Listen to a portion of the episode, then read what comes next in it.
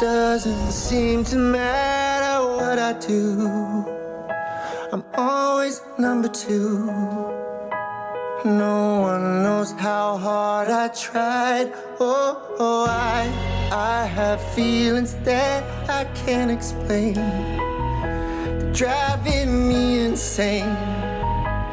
All my life been so polite. Cause I'm just kidding. Anywhere else I'd 10. Is it my destiny to live and die a life of blonde fragility?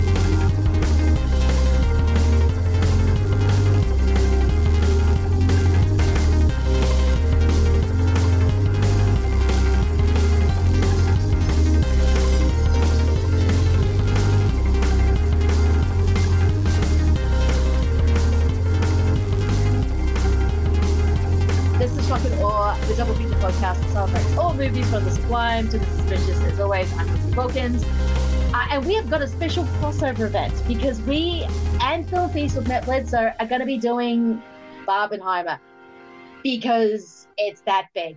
And more importantly, I just think I got Matt Matt to watch a uh, musical, which I am really excited about. Um, but of course, so hello Matt, how's it going? Since I've said your name like three times. it's okay. I had no, no I Uh, had no notes for that.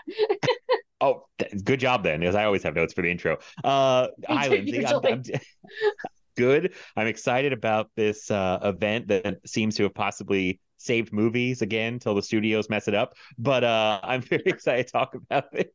Oh, so you're not going to go with- see Paw Saw or whatever it's called, um, Saw Patrol? Socks. Yeah. Paw Oh, yeah.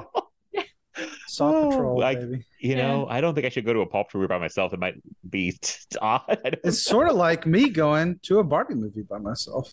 I, Oh, I. I bet you probably feel about the same.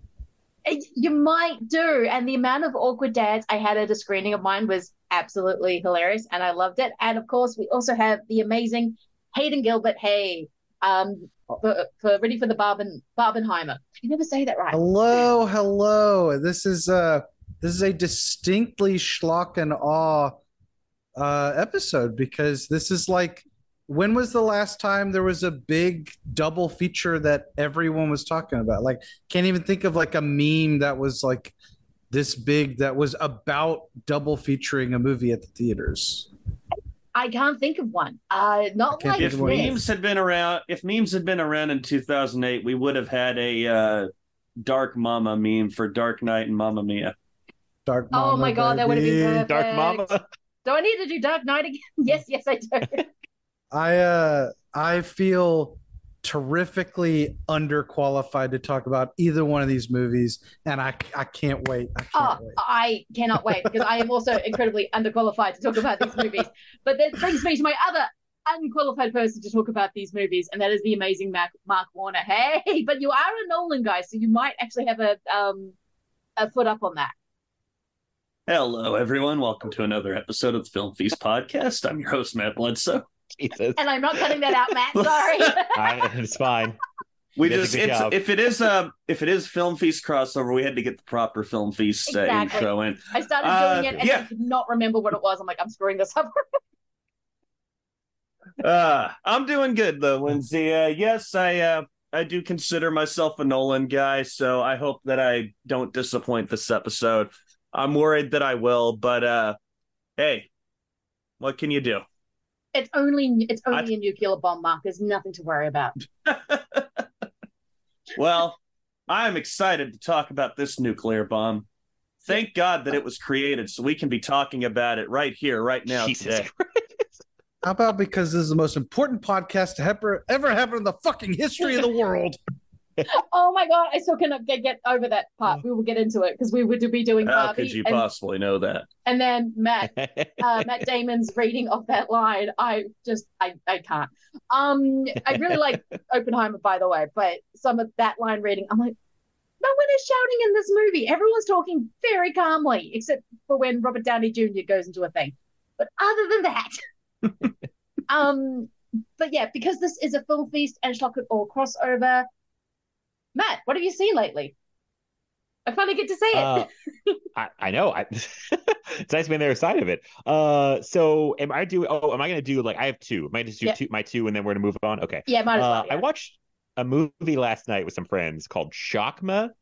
That's about. Has anyone seen Shakma? Is this the baboon? The, ba- the baboon? killer baboon movie? Yes, yeah, I have seen. What a I've, great- I've seen. A I've great seen. time. I've Uh, seen Professor Shakma. one of my favorite trailers ever. That's how I first found it was a trailer. So I don't. I, Very some, good something came up. Yes, it's this great voiceover guy who I've never heard do voices for anything else. His very deep voice. And Yeah, they so just- yelling Shakma! Shakma! And It's, it's a primal scream. Before that, he's like starring two-time uh, theater owner, recipient star of the year award, uh, Christopher, whatever. I can't remember what it is. It's like doing the doing this like really detailed thing, and like, for who? For um Christopher Atkins, I think is the guy. But uh, Oh yeah, and from the then- Blue Lagoon. That's it. Yeah, they even mentioned it. It's like for Blue Lagoon and something else, and then and starring Shakma. and then it's like, and then it, it's just like the last frame, the baboon jumps at the camera, and this guy just yells Shakma. and it's like the most primal yell, and you're like, I have to this movie right now. Um, it's very cheap. It takes place in one building. With a very angry baboon. That the baboon baboon is not happy. Seems like it was given cocaine and aggravated and let loose in the hallways. Like Well, you know how they got that effect, Matt. It's my favorite fact about the movie. You know how they Oh, got okay. that, right? I don't know. They put a It female was- baboon or something. Yeah, the monkey Yeah. was in heat, and they just put a female baboon on the other side of the door. So he's like, the whole Yeah. time. This baboon is like throwing himself into these doors at certain points. Uh, it's insane. Yeah, the whole premise is like this group of like researchers are at a building. They play this like kind of like D and D inspired game. Lock. They lock Uh, themselves in, oh, which don't do Lock at the middle of the night. in. Don't you- ever do. There'll be an angry Uh, baboon. The worst tries plot for a hate. Shakma movie there could ever be, I think. Yeah, Locked if in with you- this crazy baboon who murders uh, most of them. I won't spoil anything. D and D. Oh, It's wild. I'm like they. it's just it's wow. supposed to be like uh it's supposed to be like part of their studies i think but i never know how it actually fits into their studies I don't know why there's a baboon there in the first place because he's he's meant to come back to life or something. They're like, it's, it's been a while since I've seen it, but yeah, they're in the building. This baboon's there, and then he's just slamming himself against the door for most of it, um, trying to get into so he could um, screw at Lady Lady Bab- that baboon. But um, yeah, it is a wild movie. It's kind of one of those '80s relics that you just look at and go, "Oh my." This is a this is a movie, and then they made a trailer with a guy yelling "Shakma!" This is a movie, and then they made a trailer. It's like they made the movie just to make the trailer. the trailer sells it more than I, I don't want to oversell how like it is entertaining, but maybe it's not as entertaining. I'm making it sound. Uh, but Oh, it's actually Um, pretty entertaining. I actually do. Amanda, It Amanda is, Wyss it is in is. it. Like, not Amanda Wyss, uh, Nightmare on Elm Street. no, Yeah, it's Amanda Wyss is in Wyss. there. Tina. Yeah. Yeah yes. it's oh, that's it's, what they mentioned it's in a the trailer little too. They- long yeah. though This is Yeah, one of those movies feels that 20 Mark minutes shorter att- for what it is. Yeah. This is one of those So- movies that Mark can attest. I fell asleep during. I could see it. I I mean, I, uh, I did action. not like I did not like the stuff that didn't have Shockman in it. And the only other thing I remember is they used every light bulb in that building because every scene was shot so bright. There's A lot like no fluorescent, shadows. yeah. Yeah, no. It's true. Yeah. Yeah. Uh, what else have you seen, Matt? Uh, the only other thing I'll mention, I'm curious when else seen this movie because it's again not very good but entertaining. I don't even know why I watched it. Uh, a movie called Two for the Money from 2005, directed by I know this is a Mark movie. This is directed by 2000s auteur DJ Caruso, director I think- of Eagle Eye and Disturbia. This has I Matthew think I've seen McConaughey, this. Pacino. Yeah, I'm Okay. sure I have seen this. Oh, yeah. I yeah, saw the trailer nonstop on like DVDs and like in the theater for months and months before it came out. And then somehow I got like this wild thought on like the other day, and I was like, I'm gonna watch two for the money, uh, on Tubi as God intended. Um, it's ridiculous. It's really like it's like Matthew McConaughey is just this guy who used to play college football and then got hurt and couldn't play anymore. So he works in like like sports betting where he just like he knows he's going to win the football games. So he, he, you know, he's really good at picking the winners. And then Al Pacino kind of plucks him out of obscurity to come work at his big firm in New York. And Al Pacino is like obsessed with McConaughey in this movie. It's like a weird mentor slash I think oh. he's in love with him thing where he's telling his he's telling his wife Rene Russo he's like it's like you got to see this guy without a shirt on. My God! Oh, like, I love this guy. I love this guy. This is, guy is, this a Mark movie? Mark? if it was oh, uh, I'm like, like, this is so close to being 06 Mark movie. Like it's a hmm. year early. Uh, it's no five movie, but I like two for the money. I went to see that the Dollar Theater with my dad. We had a good time. Hmm. so that's just uh, that's just an uh, obnoxious uh, little dude movie. It's even got Jeremy Piven to like seal the deal oh, as an yeah. obnoxious little dude movie. I cannot imagine what a movie with McConaughey and Al Pacino looks like. They're both they're both the eating money. good, Hayden. They're both eating good. It looks it's like, like it looks like two for the like two for the money. A movie clearly made no five. Uh, uh, it also features yeah. uh, Judge Dredd's Armand Assante. Yes, a scene where I'm going to spoil something. Armand Assante pisses on Matthew McConaughey in a park. I need to rewatch this movie because all I remember Rawhead is Rexon. yes. Oh, and then uh, oh, so Al Pacino renames Matthew McConaughey, which I thought was okay. So it's 05 and it's set in 05, but they act like it's like I guess it was based on true stories. It could have been earlier, but they act like no one's going to know who he is. He's like, I'm going to give you a whole new identity. Your name's going to be John Anthony, the million dollar man gonna be a million dollars. What? Oh, I John Anthony. I didn't. Um, I didn't think one bit when I was 15 years old how ridiculous all of this was. And he acts like no I was just like, "Oh my god, he's living the life." He was a college football player on a he was in a national championship game. Someone would recognize him, I think. And he goes on TV in this movie and people and finally someone is like, I know who you are. And then it's just all it's Pacino and McConaughey even not a good script, not a great movie. They still are eaten up. Uh, at one point, I gotta say one last thing. Pacino at one point, for some reason, tells McConaughey about his dad. He's like, "My dad, it's like five foot, five foot nothing, skinny as a rail, had a dick like a Hebrew national hot dog." And I was like, "What is happening?" Oh, my father. Oh, he had quite the hog. Uh, you say not a good script. I should mention written by Nightcrawler's Dan Gilroy. That's what I was so shocked by. I was like Dan Gilroy wrote this. Oh, I, like, I think I think Pacino was uh was riffing on the script, like much in like uh House of Gucci. There was there was no script. yeah. I mean, it's entertaining. It goes on way too long. By the last half hour, you're like, okay, wrap it up because the first hour is more entertaining than the last hour. And uh, I mean, you know, I, Al Pacino, especially, I can watch him act like anything. It's entertaining most of the time, unless he's real sleepy. But he's still bringing it this one. He's still, uh, Matt, yeah, yeah. What what possessed you to watch two for the money? That's I asked myself the same question, Hayden. I think somehow I saw it pop up somewhere, and then okay. like on Letterboxd or Twitter, and I just had I was like, oh my god, I haven't thought about two for the money in forever. And then I rewatched the trailer, and I was like, oh my God, I saw this trailer so many times. I think even more on like DVDs than anything. And I was like, I kind of want to watch Two for the Money because I like Al Pacino and I like these like behind the scenes sports movies, like that aren't about sports, but like gambling, betting, drafts, you know, those kind of things. Um, and I was like, I, you know, I'm going to watch Two for the Money. There he is. I do John remember Anthony. this. Oh. I do remember that. I had to look up the poster. I remember this at Blockbuster.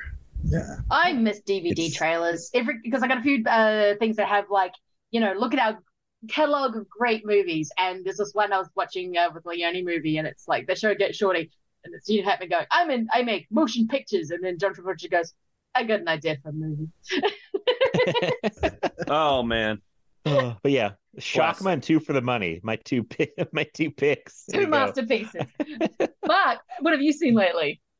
I, I do want to apologize. I have a dog that just uh, burst into the room. You and, have a uh, puppy? Uh, if, that she, yeah, she's my roommate's dog. Yeah. Uh, whenever I'm the only one here, she likes to barge into my room and. Yeah. If I don't like keep giving her attention, like uh, scratching her back or petting her, uh, she'll start just uh, making little uh, growling noises. So if you hear any unsettling noises, that's what it is. It's Shockbar. oh, that's so Uh, cool. what have I? uh, what have I seen? Like, you know what? Um, I'll, I'll go with a couple. Uh, I'll rattle them off quickly because we got a lot to talk about. Um, we do. last uh last week had a little uh movie marathon with Hayden and our friend Houston and uh watched lots of good things. If there's one thing Watched that uh like stuck out thirty to me- movies, I think. Mm. Jesus Christ, we watched a lot of movies. Uh that's the reason 30. it took me forever to actually uh see Barbie. Mm. Um but uh one of the movies uh watched a lot of good things. If I have to pick one that I'd talk about, probably my favorite discovery of the week. It's Robert Zemeckis' I Want to Hold Your Hand. Oh yes, yes. I still need to see this. His his Beatles Oh, movie. Yeah. Yes, uh, I think it was his first feature, Mm. 1978. Steven Spielberg produced it. Uh, so I I still haven't seen Used Cars. So oh, used cars is amazing. I know I want to see it. I will, and this is actually giving me the push because I uh, I know that he used to be like an insane filmmaker, but I just didn't. I couldn't quite grasp the levels to which his movies just like don't stop. This movie starts at like a 10 and it just never goes down from there. It is just uh 90 100 straight minutes of screaming and Beatles and shenanigans and Deezen. it's exhausting. Oh, oh, oh.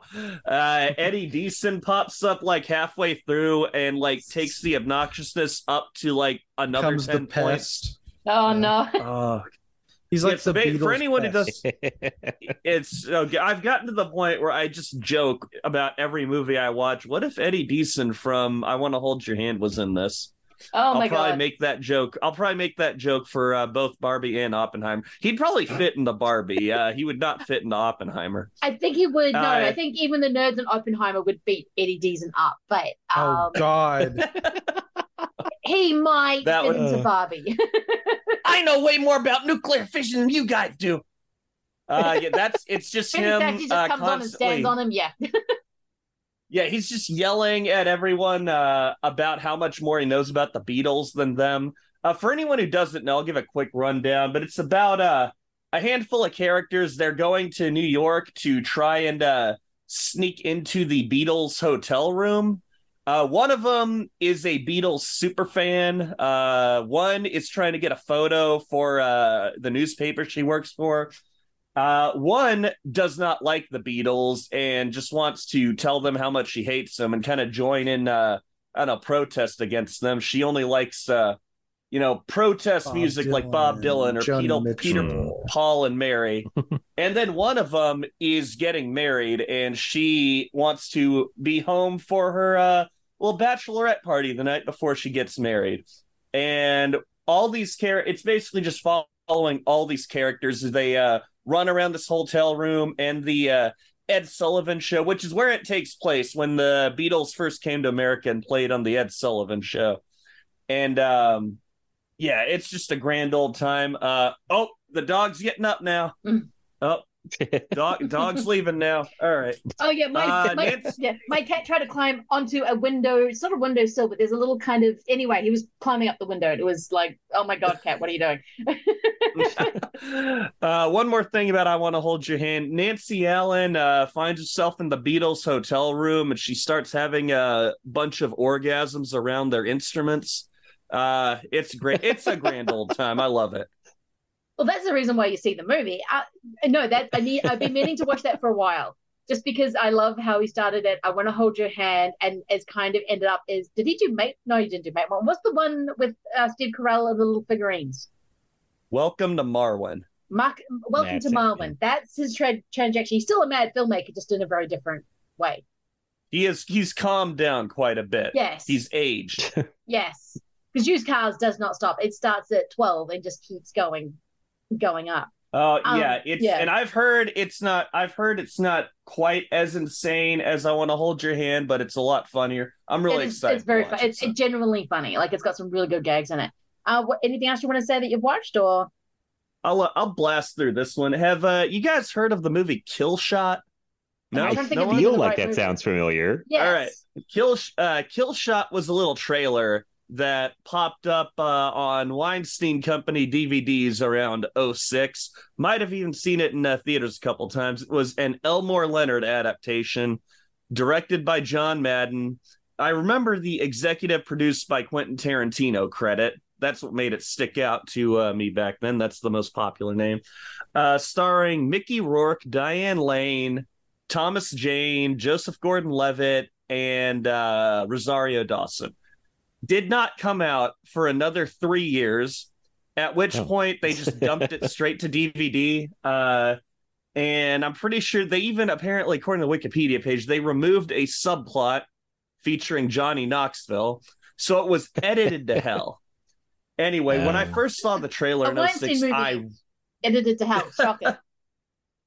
I was really excited to see it. And then uh yeah, I never got around to it because it eventually got dumped and I assumed it was bad. But I uh stumbled upon it the other day and I'm like, you know what? I've always been curious about that. Better give it a shot. And yeah, it's okay. It's got parts that I actually enjoyed. It's uh I mean, it's standard Elmore, Elmore Leonard crime adaptation. Spends as much time with the criminals as it does with the hero. Spends more time with the criminals than it does with the uh, heroes. Much to a, uh, I think, uh, detriment to the movie's detriment because I really like Thomas Jane and Diane Lane. I think they're a cute little married couple in the movie.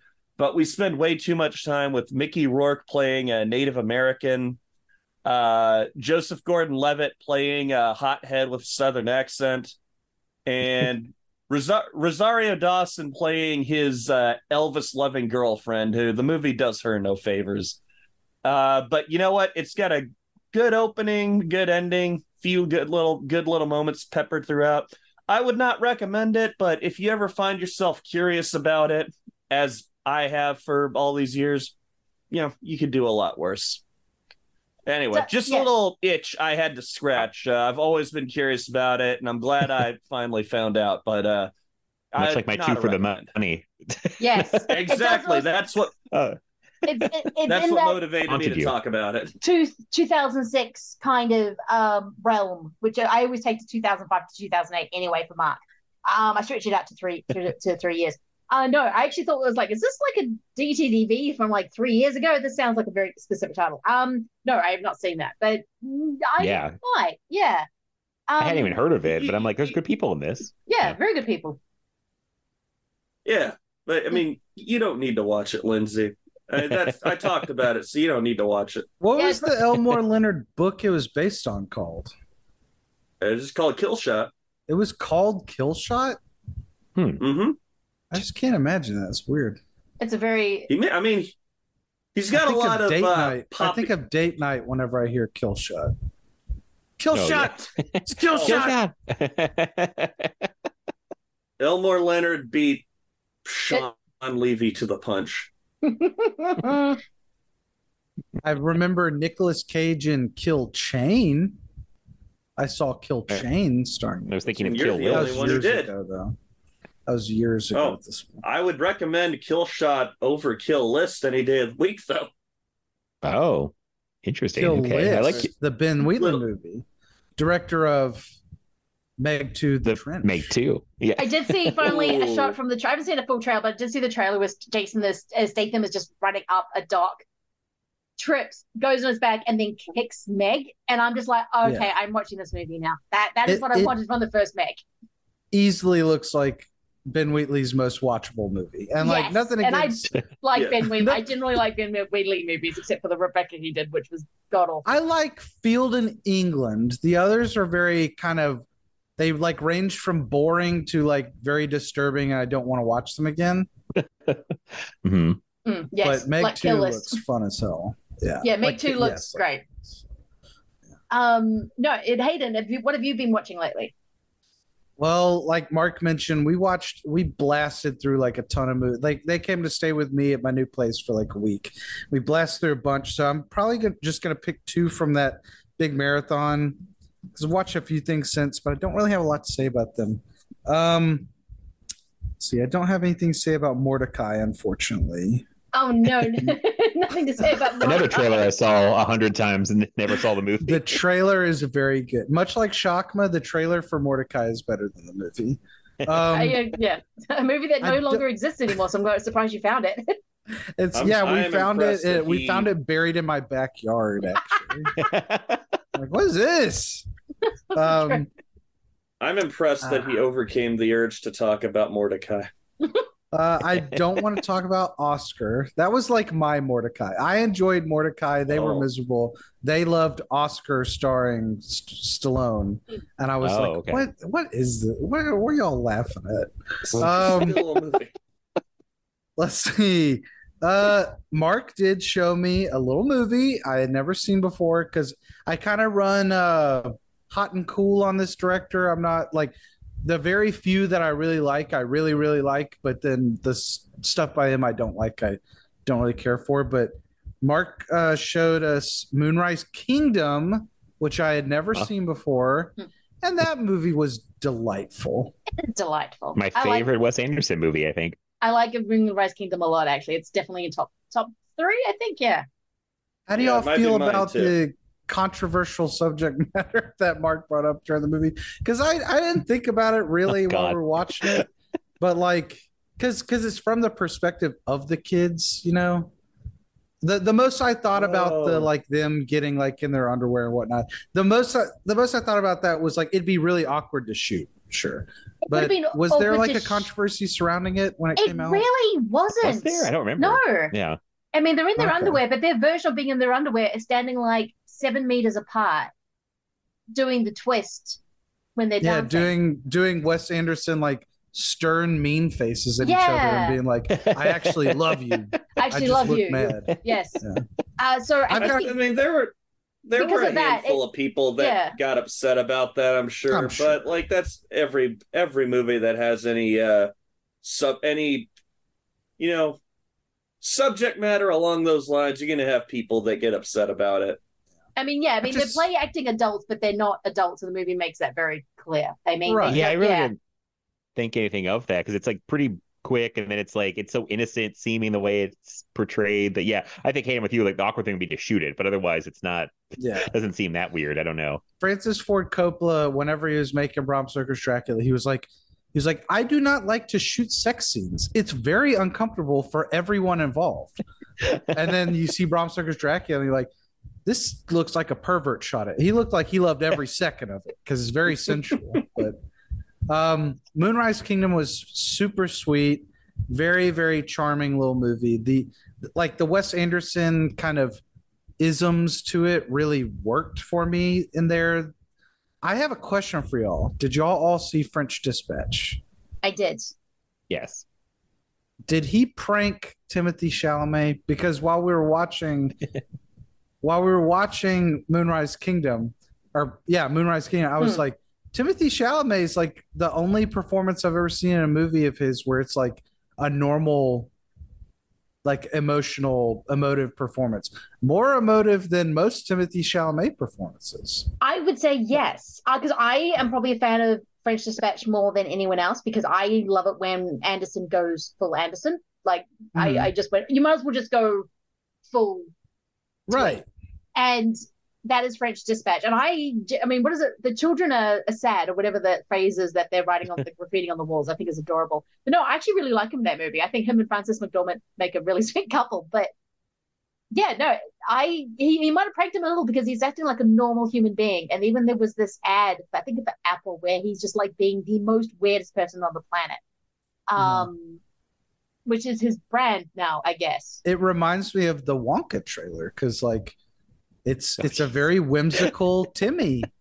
It is a very We've never whimsical seen Timmy, Timmy. like this. No, you don't see Timmy whimsical. He's making chocolate, of course. yes. No, It's a good I, I yeah, it's a good Mm. trailer. Yeah, I like it. very strange casting decision, but okay. So I saw Moonrise Kingdom and I loved it. No daydreaming. I hate to do this. I'm going to be selfish. I'm going to pick one of my part, one of my picks from the marathon because I just want to talk about it. Okay. Have y'all seen? I know Marquez because he watched it before this. I made him watch it again. Have y'all seen? Speaking of, I want to hold your hand. Have y'all seen Yesterday, the Danny Boyle movie? Yes. I still have not. Lindsay, what did you think of Yesterday when you Look, saw it? I watched it in the height of lockdown. I love when it That's always with a look. bad sign. Yeah. Look, No, I, This I is liked not- I, I generally liked it because and everyone oh, okay. else hates this movie, but I generally liked it. And I I'm wondering if it was because I'm in the height of lockdown in winter, watching a movie where people are outside drinking beer, hanging out at a gig, and I was jealous. So I was just like, this is fun. It's about a guy who only remembers the Beatles and I, I don't care about the logics behind it. And um, I think everyone is charming. I think Lily James can do absolutely better than that guy, but it's it's it's it was sweet. I actually I actually generally did like it. I uh That wasn't just I- COVID, Lindsay. It's just a good movie. Okay, good. well, so I saw it when it came out, and I was a little disappointed because I don't know why, but I guess me and other people went to see it, and we were like, "Oh, it's just like a little rom com. What the hell? It should be a lot more than that."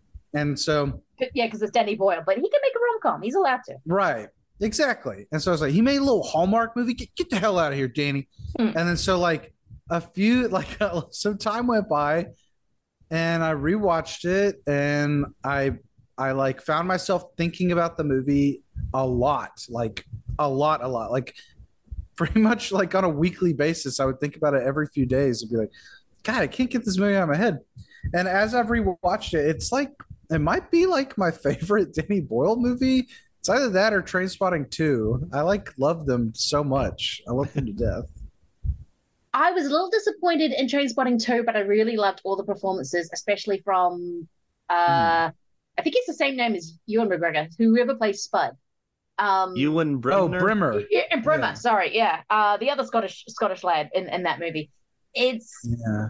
yeah, I really love the performances. But no, I was really charmed by yesterday. I it got a yeah, it was just people having fun and generally enjoying each, each other's company, which in 2020 was a soothe balm what I needed on on on me uh, watching that. Oh, it was just it was just as kind of like a breath of fresh air. So no, I am with you on the yesterday train. I do generally like that movie. Such a heartwarming, little charming, sweet little movie. I, I love yesterday. Matt, date night. Date night yesterday.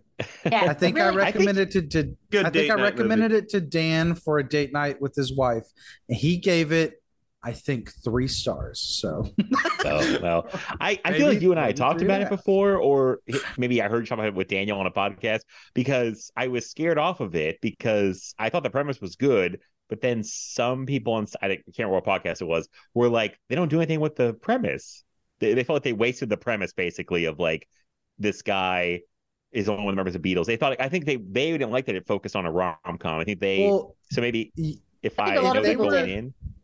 Right. If they were folk, if they wanted a movie about like how if the Beatles existed, how it would affect every aspect of people's lives since the '60s, then they would be disappointed because it doesn't do that. But as a movie about like um imposter syndrome and like just a, a cute rom not just a cute rom-com but like a pretty like engaging romantic comedy with like some scenes that really took like my breath away it it totally works like that but if but if they're like so if the beatles didn't exist um then this would then mu- music itself would be way different now because rock would be completely different and like okay if you're gonna if you're one of those people who can't get out of your own head and just enjoy a movie yeah don't, don't watch yesterday you will you'll be driven up a wall Yes. Think about K- this. Yeah. This is a movie of just watching Himesh Patel and Lily James being charming and adorable. And I'm all for that. So, because I Okay. enjoyed Mamma Mia, uh, Here We Go Again. So, I don't know what to tell you. Because that movie, I mean, dark mama 2 yeah, exactly. Uh, what came out the same weekend as Mamma Mia 2 here we go Oh, again. it had to be counter programming something, right? yeah. Yeah. there's a It moment was the Dark where Knight something in Rises. Dark There's Knight Rises, yeah. Dark Knight Rises. There's a moment where um, Andy Garcia points at Cher, and it's the most glorious thing in the movie. I don't know. This movie is so dumb, but it knows it, Oh, and Cher. it just wants to have fun. And it is just got that energy of your uh, your watching your family at a wedding who can't dance and they're trying to dance to Dancing Queen. That's what the movie is, and it's glorious. So yeah, that is actually probably gonna be what I've seen lately because I actually really enjoy Here We Go Again. I gotta see the I gotta see Mamma Mia two. I'll probably skip one Yeah, I uh, haven't seen because one. much. No. like Padding, much like Paddington one, it's probably not very good. All and right. There's a reason no I one see what he's doing. it, but- Yeah. I Yeah, see no. what he's doing now. I, I'm kidding. I'm kidding. I need to see both Mamma Mia's. Paddington one is is good. Mark, it hmm. is. Some Yes. might say hmm. you don't need to see Mamma Mia too, but I'm gonna I'm gonna remain silent on that. You know what opened against Mamma Mia 2 is The Equalizer 2 Oh! and Unfriended Equal Dark Mama! Web. All right, Equal Mama. you're Matt. You're not you're not gonna believe this. I knew it was 2018. That was my first guess. The I Mamalizer didn't for sure. I- No, I like the the I, Mamalizer two. I like Equalizer. Here we go again. Oh, Unfriended edition. oh, that's good. Also Unfriended Dark Web. Yeah. Mamma Mia Dark Web. Mom- uh, edition. Oh my god, that's a movie. Oh. you got a movies for the dads, a movies for the moms, a movie for the For kids. the teens. that's Yeah, dark. wow, that's a- Dark Mama. That's Dark Mama too. Dark That's Mama. too. Oh my god. Dark Mama 2. Here we go again. Unfriended. Dark go Mama again. too. Yeah, that that is. Oh, I love it. I love What going back and seeing those weekends. Yes. Booty, booty. Um, But I will put yesterday back on the list now that you guys have sold me on it again. I will go. I will because I kind of was like, I, I don't want to see this anymore. Because, but now I'm, I'm back in. I'll go. I'll watch it now. no, I'm Dude. I'm Mm. now fine because Mama uh, Mamma Mia two put me on the Lily James train because I wasn't quite. I didn't click. I clicked. Now I'm all about Lily James. I get the Lily James thing. Uh, Best she's so- in she's- movies. she's, She's so delightful. yeah. Yeah. Um, Man. So taking the mood down, I've been on a massive Lee Van Cleef tag. So Oh, speaking of delightful bring the mood great down? smiles. Speaking of delightful with smiles and the perfect close up for eyes, uh, so I watched The Day of Anger and Death Rides a Horse. I cannot tell you which is which exactly because spaghetti westerns tend to run into themselves, and I actually found out when I went onto Letterboxd to log. I think it was Day of Anger. I was oh, I have actually logged this and watched it and enjoyed it. I have no memory of it. So- um, but Lee Van Cleef is awesome, and um, I remember Death Rides a Horse being particularly a vicious one, which was very cool. So and very mean spirited. Um, and Lee Van Hmm. Cleef is awesome. So uh, yeah, title. yeah, it's such a good spaghetti western title, and Lee Van Cleef in a hat is just the greatest thing ever. I've decided him, him with a pipe as well. That I mean, much like when we get into Oppenheimer, he's the man with a hat and a pipe. But um, no, Lee Van Cleef is awesome, and So, like Lindsay, do yeah. you prefer? I'm so sorry. Okay, I'm going to try my hardest to not cut people off or interrupt them. I'm very bad at it. I do it as well, so it's all good. Lindsay, do you prefer Lee Van Cleef or Clint Eastwood as like a leading man, as like a spaghetti western leading man? Uh, after watching a whole bunch of Sergio Lee, Sergio, I swear I'm not drunk. Sergio Leone movies. I'm gonna say Mr. Van Cleef is my preferred um, man on a Hmm. horse western uh, leading man. Wow, what is it about him? What is it about him? I he looks cooler. Like he looks cooler in a close up. I think that's it. I think that's just generally it. He's um I would cower more under his his um glare than I would a young East, younger Eastwood at least. Give me old man Mhm. um Unforgiven Eastwood and I'd probably change my mind.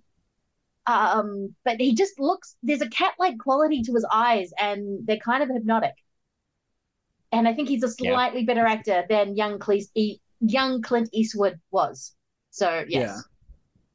Yeah. Oh, that's pretty cool. I'm Hmm. trying to think of like what American Western I would sub Clint Eastwood out for for like Lee Van Cleef. I really love the movie and I think he's perfect, but I think High Plains Rider, I think Lee Van Cleef as this menacing ghost coming in to kick Yeah. everyone's ass would have been awesome. Oh yeah. Yeah. Yeah. Lee Van Cleef is the devil. Yes. Pretty awesome. Just bring angel eyes in there and yeah, it's um and yeah, I don't think he could have done Unforgiven though. I think you need Clint in Unforgiven. Yeah. But There's so much about his career that exactly that- that's tied to it. It'd feel weird. But something like High Plains Drifter is his earlier stuff. I think you could have swapped in um, Hmm. Lee Van Cleef very easily. Um, Yes. Uh, but with, with that kind of dusty gray hat thing, we're going to go for bright pink and um, just the glorious. Oh God. I mean, I, I want to talk about half an hour about uh, Greta Gerwig's obsession with Stallone, uh, Sylvester Stallone and fur. But um, we're going to be talking, of course, Barbie. Hey, Barbie. Can I come to your house tonight? Sure. I don't have anything big planned, just a giant blowout party with all the Barbies and planned choreography and a bespoke song. You should stop by. So cool.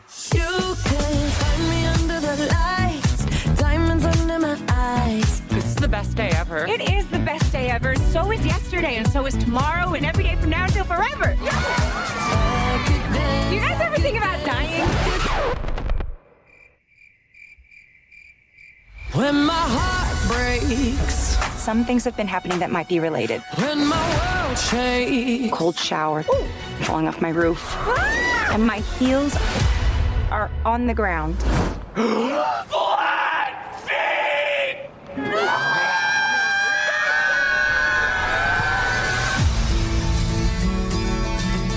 do I have to do? You have to go to the real world. You can go back to your regular life, or you can know the truth about the universe. The choice is now yours. The first one, the high heel. You have to want to know, okay? Do it again. Closer I am to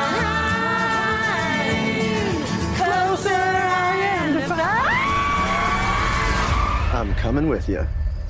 Um, okay, who do I start with? Um, actually, no, Matt, I'm gonna start with you on this one because uh, did you know this was a semi-musical going into this? No, no, I, I you know, and I'm okay with it. Is I it a was- musical? okay, yeah. I wouldn't. Well, I wouldn't it's got even one dance qualify sequence it as and one. One, well, it's got one dance sequence at the beginning and then a full-on um, "I Am Ken" song where they go. Full, Uh, yeah, they had the Ken song. Do would they say have music. any other? Yeah, Trying to think of any other musical numbers. in it. Got Well, music. the- it's got musical em- elements, semi-musical. she's she's Yeah, definitely type ripping works. on semi-musical elements, even if it's not a full musical. I just want. I just remember how that. weird the Ken song felt while I was watching. I was like, wait, Ah, has there yeah. been other musical sequences in this movie? well, I, I count the disco when they're having the Hour and 30 um big blowout at Barbie's house and with the sp- with the bespoke Yeah. song and choreographed that's dancing. I, I count that as, as one because they're all That's that's fair. Yeah. That's fair. Yeah, it. I could. It's funny because when they were doing the dance number, I was like, oh, this could easily turn into a full blooded musical, like if they wanted to.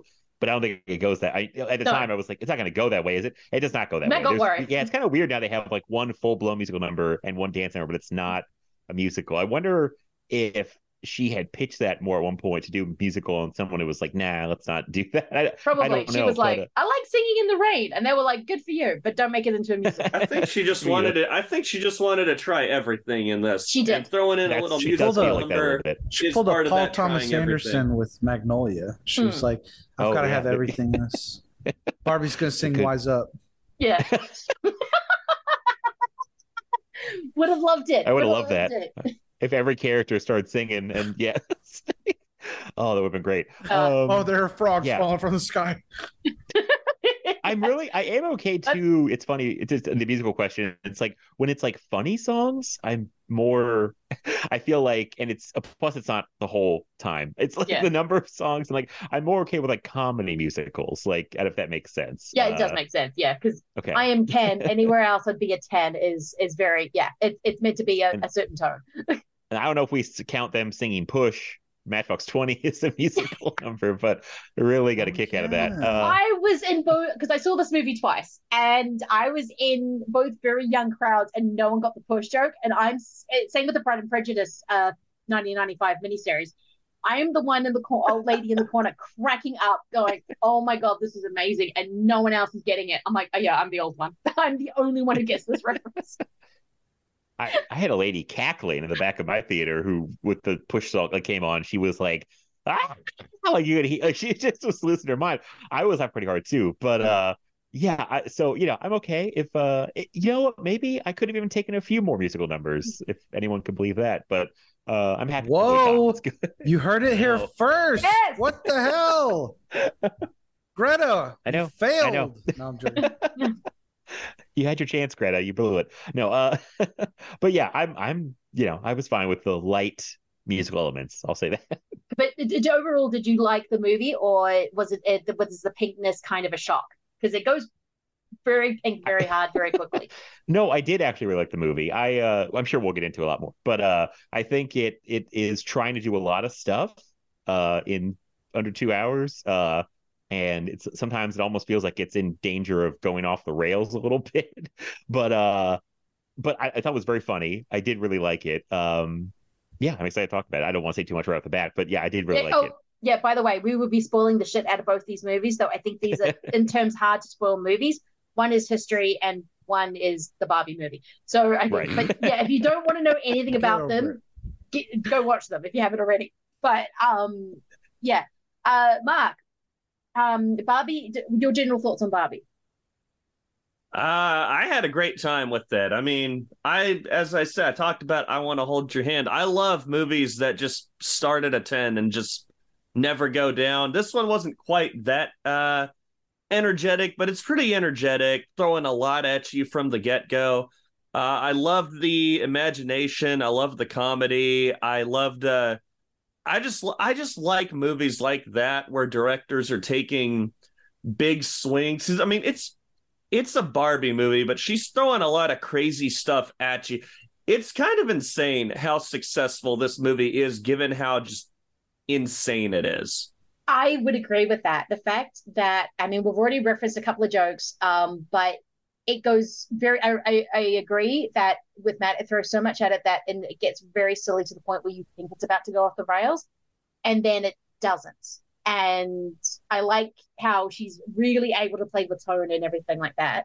Um, but yeah, no, I think it's uh very good. Um, Hayden, so would you prefer a Barbie Dream House or a um a Mojo Dojo Casa House? Oh, you, why are you? You're making me the villain of this podcast. I uh uh man, I don't want to be the party pooper here. I didn't love this movie. I uh I love Greta. I like I, I really love Lady Bird and damn dude, Little Little Women was like I don't know, maybe my favorite movie of 20 okay, it wasn't Scary Stories Telling Dark, but it was like it's, a- top It's so close to being a masterpiece. It's not funny. You're a little woman, yeah.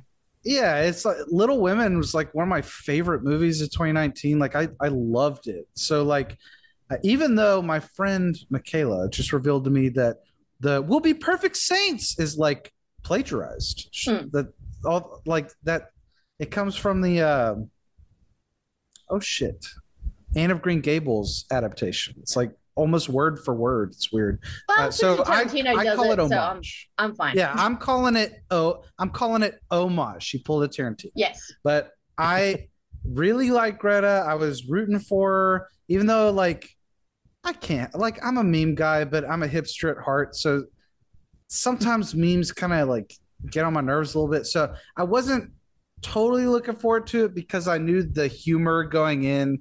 And y'all know me, I'm not the biggest comedy mm. guy. And this And is I think comedy. just- yeah. Yeah, I think just overall the the little jokes didn't totally work for me. I I really like the style of it, and so mm-hmm. like that's why I feel bad complaining about it because I it's it's not a movie for me, you know. Like I mean, I I know it's for anyone. It's movie, but I could tell I'm not the target audience. So I I don't like the people who are like "Oh, I generally don't like um I generally don't like Indian cuisine. So I'm gonna go to that Indian restaurant, eat food, and then loudly complain about how much I ate it. So like I don't want to be that guy. Like the the the kids in my audience generally they liked a few jokes a lot. They were con- kind of confused for the most kind of confused for I- most my the second screening had a lot of little girls, and I think Yeah. they were generally confused by it as well. And Yeah.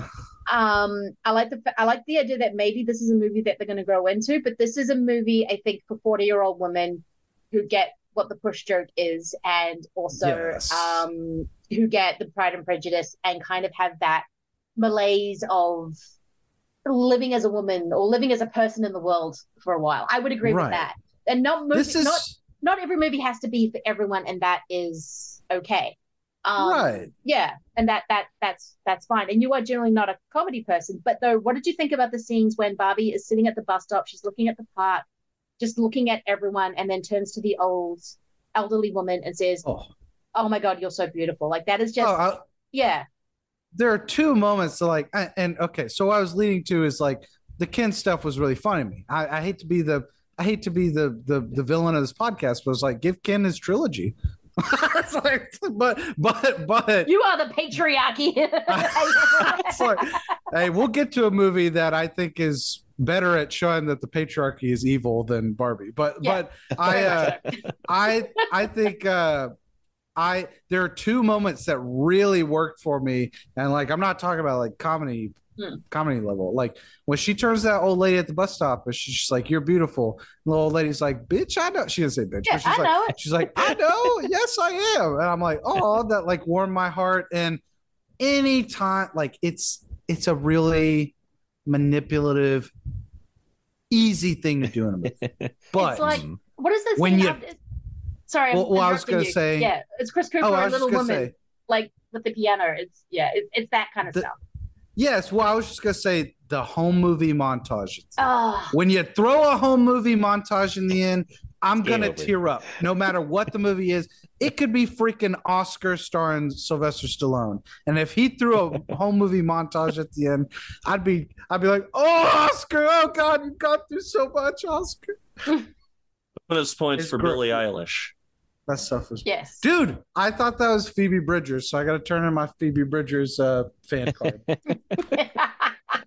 no, I think this is, is is a point. This is a very pink movie. I think the um well the set design of Barbie World absolutely just wins this movie, but I love when they're in the real world and the colors is kind of desaturated, but they look normal. And the fact that you have a couple fighting, kids playing, like just a couple on on a bench just laughing at a joke. It's kind of this really beautiful moment that shows when Greta Gerwig is on point, and it's like that moment in Little Women where every time Chris Cooper's on screen, a Little Woman, like when he's asking um, Meg to play the piano because was it his daughter who passed away? I can't. I haven't seen. Lindsay, you, you can't. No, he's asking Beth right to play now. the piano. Beth, shit! Oh my god! You guys thinking, cannot talk about this right now. I'll start crying. I'm get. Oh my god! I feel. I feel like a, a Oh. sham. I'm forgetting what happened in Little Woman. I haven't seen. I haven't seen. Obviously, No, no, there, there, there's four of them. It's fine. You can just throw. you, we know who you're talking about. Just I, I don't know. I have a thing for like character names in movies. I want to Thank get you. right. You need. You know. You need to correct me. He's asking Beth to play the piano because I think it's his daughter who passed away, or is it wife? Oh God, Uh, you gotta his stop, daughter. Lindsay. I know, but it's such a beautiful Jeez. moment, and that's what I'm Gonna she kill does Hayden over here. Yeah, I'm killing Hayden, and and Chris Cooper's amazing. Um, and It's my favorite. oh, he's so good. Um, and he and it's those little moments that in the chaos of Barbie that I absolutely love, and I think absolutely grounded in a humanity, which I think people are forgetting about because it's just about people being themselves.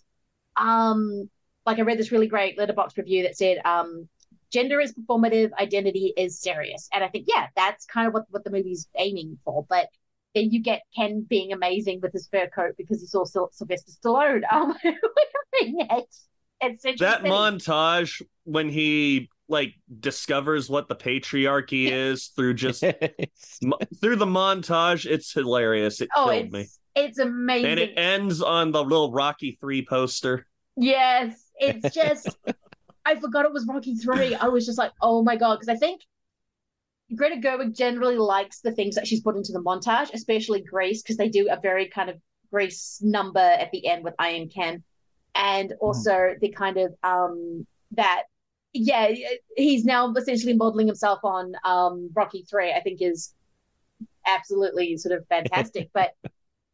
I don't know. This movie just works for me. I think it's funny. I, I felt it, Greta Gerwig always has this ability to uh, sort of attack me with her jokes. And Depression Barbie, who eats a whole bunch of things while watching the BBC miniseries of Pride and Prejudice, and The Pride and Prejudice thing, I was the That only a one great bit. laughing. I was like, oh, I was laughing, and even the even the moms and aunts weren't really. La- I was like, what the hell's going on here? I'm, yeah, I'm just like you're attacking me, Greta. This is what I do. I like I sit down and six hours feel sorry for myself for watching um Pride and Prejudice, and some it's amazing. It's yeah, but I love kind of um. Uh, I, am gonna struggle with this one actually. I might need help because I keep going. It's really good. It's just a really good movie.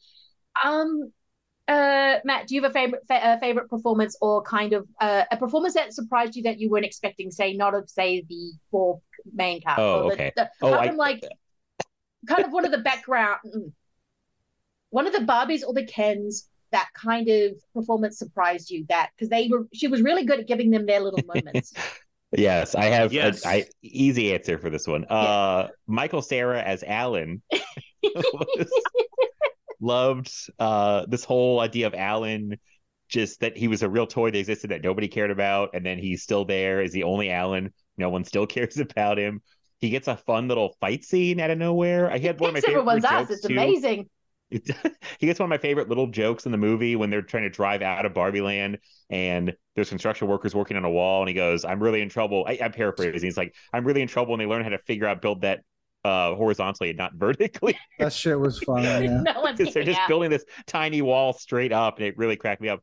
Um and yeah, I thought he was really funny. It just like every like everything he did really cracked me up. And uh I knew he was gonna be the movie playing that character, but just to actually see it, everything he did made me laugh. So I'll, I'll give it to Michael Cera's Allen. He is really funny. Mark, do you have a favorite um kind of uh non-core character that kind of stood out for you? Uh, you know, I feel bad because I can't remember any of her moments, but that's because it's such a busy movie that it's tough for like you remember certain moments, but in a movie as busy as this, if you want to really remember the moments, you got to go back and watch it again. But I really liked uh, Alexandra Shipp. She's Yes. kind of the first. She's the first one that they uh, kind of deprogram, and her little. She's oh, okay. looking at her Which Nobel Prize, like, why do she's the one that's looking at her Nobel Prize, like, why do I have this? I don't deserve this. I'd Who like is- to think Ken. is she? Who is she? Which She's like- is she? She's Well, I'll have to look up her name. What I forget what Alex- all the Alexander Barbie. Well, there, Shipp. she's She just was- Barbie. That's the yeah. the whole cast Well, list is nothing but Barbie. she's literature Barbie. Um and she won a Nobel Literature Prize. Barbie. You can see. She's um I don't remember. yeah. But she's she's Uh, real, she's really the happy first one. She's the first one that they deprogram in the van.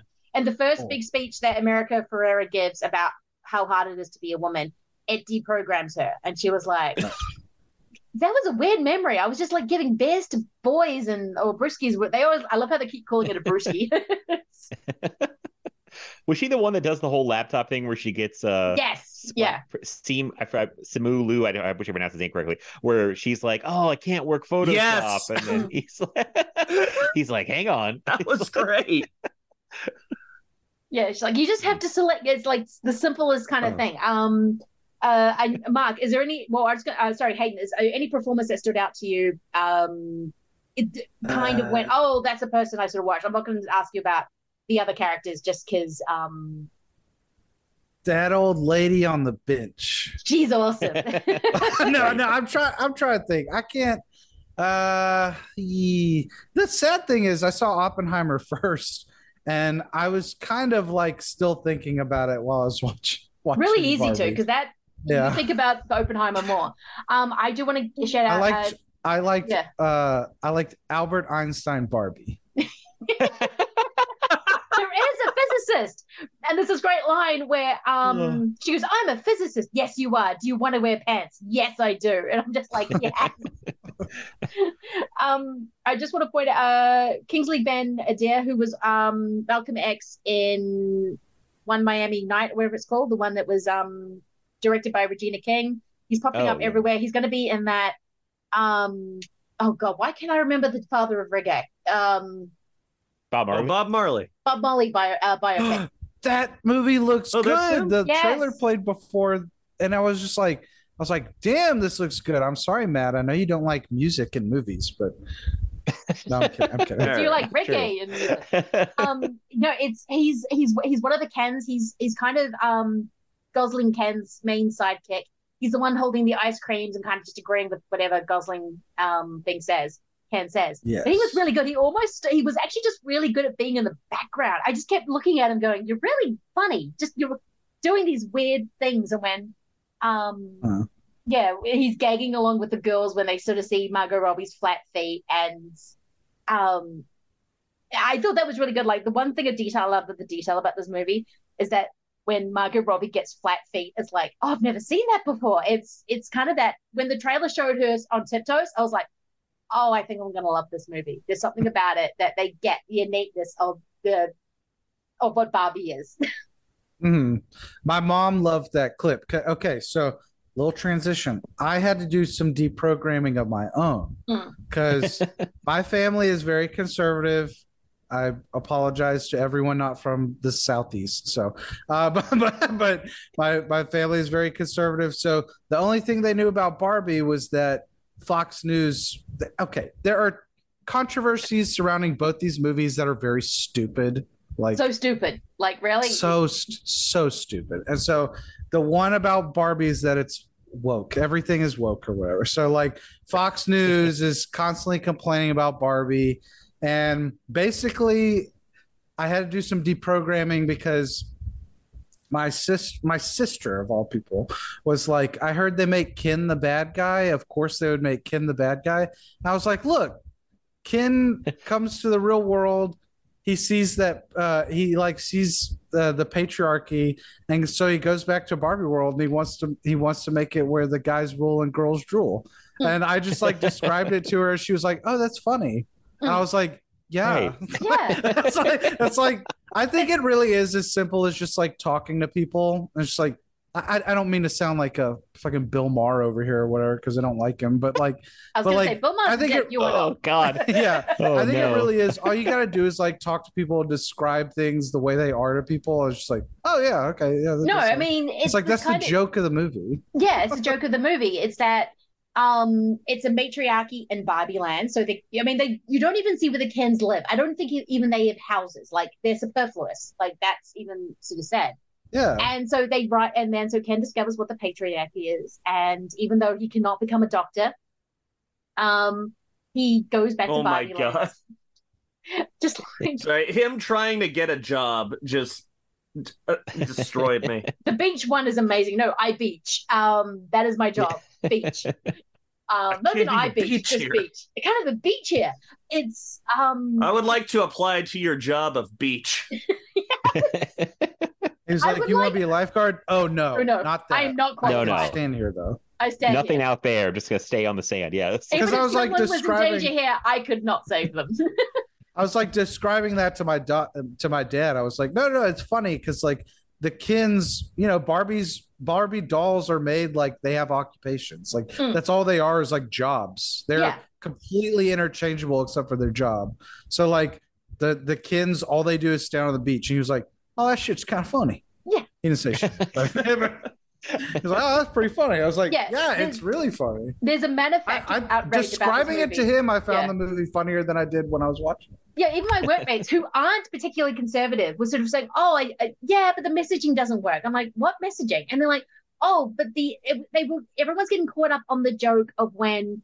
At the end, um, Issa Rae is the president. I am here, and you're welcome. Um, it's she. They say, okay, oh, can we actually have some jobs? And he goes, can we be on the Supreme Court? She's like, okay, that's too far. You can be a circuit court judge. And then with Helen Mirren's narration saying, that Kens now have the same power women have in the real world. And it's like, well, why couldn't Ken? You know, I'm like, kind of just a joke. It's not even, it doesn't even It's- mean anything. This It's is this is why you cannot you cannot view movie. I'm sorry to be mansplaining Ken right now, but it's like I don't mean it that way. I'm just saying, like for everybody, you can't view movies through a political lens like that. They're not going to reflect exactly what you want. Like they're, they're just not made to be that way. It's like, uh, when we get into Oppenheimer, it's not the. hmm. Um, but yeah, no, the movie is literally in the speech that America Ferrera gives. It's just be yourself. It's hard, and because you're Right. if you're trying to please everyone, you're going to tie yourself up in knots. And Ken is doing the exact same thing because he is Barbie's boyfriend and he is Beach. And it's about them just being Beach. themselves. And the whole, I just love it. I love, I would love the job title of Beach. Um, Uh-huh. and the whole point is that Barbie is getting more and more human as the movie goes on. So at the time she's in the yellow dress, her hair is um, I don't know if it's actual mark. It's probably not her actual hair because she, but it, it it's meant to feel like her real hair. Um, she's wearing a kind of a normal, very toned down dress for Barbie, and she's about to become a real girl. And it is that's the whole point. I mean, when America Ferrera goes, can we just make a normal Barbie? She's a mum, or she might be a president, but she's also a mum. Can she just get through the day with feeling kind of okay about herself? And I think that Greta Gerwig takes it down to the level of can we can I just get through the day without feeling shitty? And that is kind of my aim at the moment. I don't want anything else. I just want to get through the day with feeling kind of okay about myself. and I'm like, yeah. yes, Gerwig, go. That is kind of the message of the movie. Not that a Ken couldn't become a Supreme Court judge. That was just a literal throwaway joke. Why Yeah, is everyone just a- getting hung up on that? it's so it's so stupid. Like the big thing that Fox News is pushing is that it's like this is this is a communist movie. This Oh my movie's God, that actually about communism. It's like it's like you didn't Christ. You didn't watch it. It's a ca- Shut the it does not up. make Oh fun my of cap- god. You see that Barbie does once. not make fun of capitalism. No. It makes fun of the patriarchy, but it is a capitalist movie just about matriarchy instead of patriarchy. Exactly. Actually, the funniest one of the funniest lines is when after she's called a capitalist fascist by um Sasha, the Ferrera's daughter, she goes out there and goes, "I'm not a fascist. I don't make the. I don't control the trains." Oh yeah. oh, The that little uh, kid God. stuff yeah. hit too close to home for me. Like little kids talking like that. I- yeah. It's like you haven't earned this cynicism, kid. I'm sorry. Right, that daughter is so cynical. I was thinking you, when you you said that line, teach this age group. Sorry, Hayden. do people Yeah. hear that and think that's the whole movie? Like, it's like, oh, there's, I mean, so many I think they do. like that's what the movie really thinks, or that's like a character's thoughts. Because I think that's that line, just calling somebody like a capitalist fascist, and Fox News hears that and they're like, eyes open up, and they're like, ah, no, they hate capitalism. I mean, we I live in an truly age. think. Sorry. Yeah, go ahead.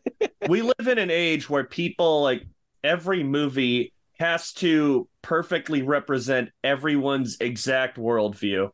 And if it doesn't do that, then people are going to have a problem. And that can include even making a simple joke in a movie that But go- not only. that they disagree with. Well, I was gonna say not only that. It's like because that's not what this is. Like I just think people don't have media literacy anymore. They confuse like a joke with like intent. Like Matt was saying, that's not what Greta Gerwig or the movie itself thinks. That's a joke that the kid is just saying. That you know, like You have to So, remember. this I agree movie with is, you, though. Yeah, this movie is made by Mattel.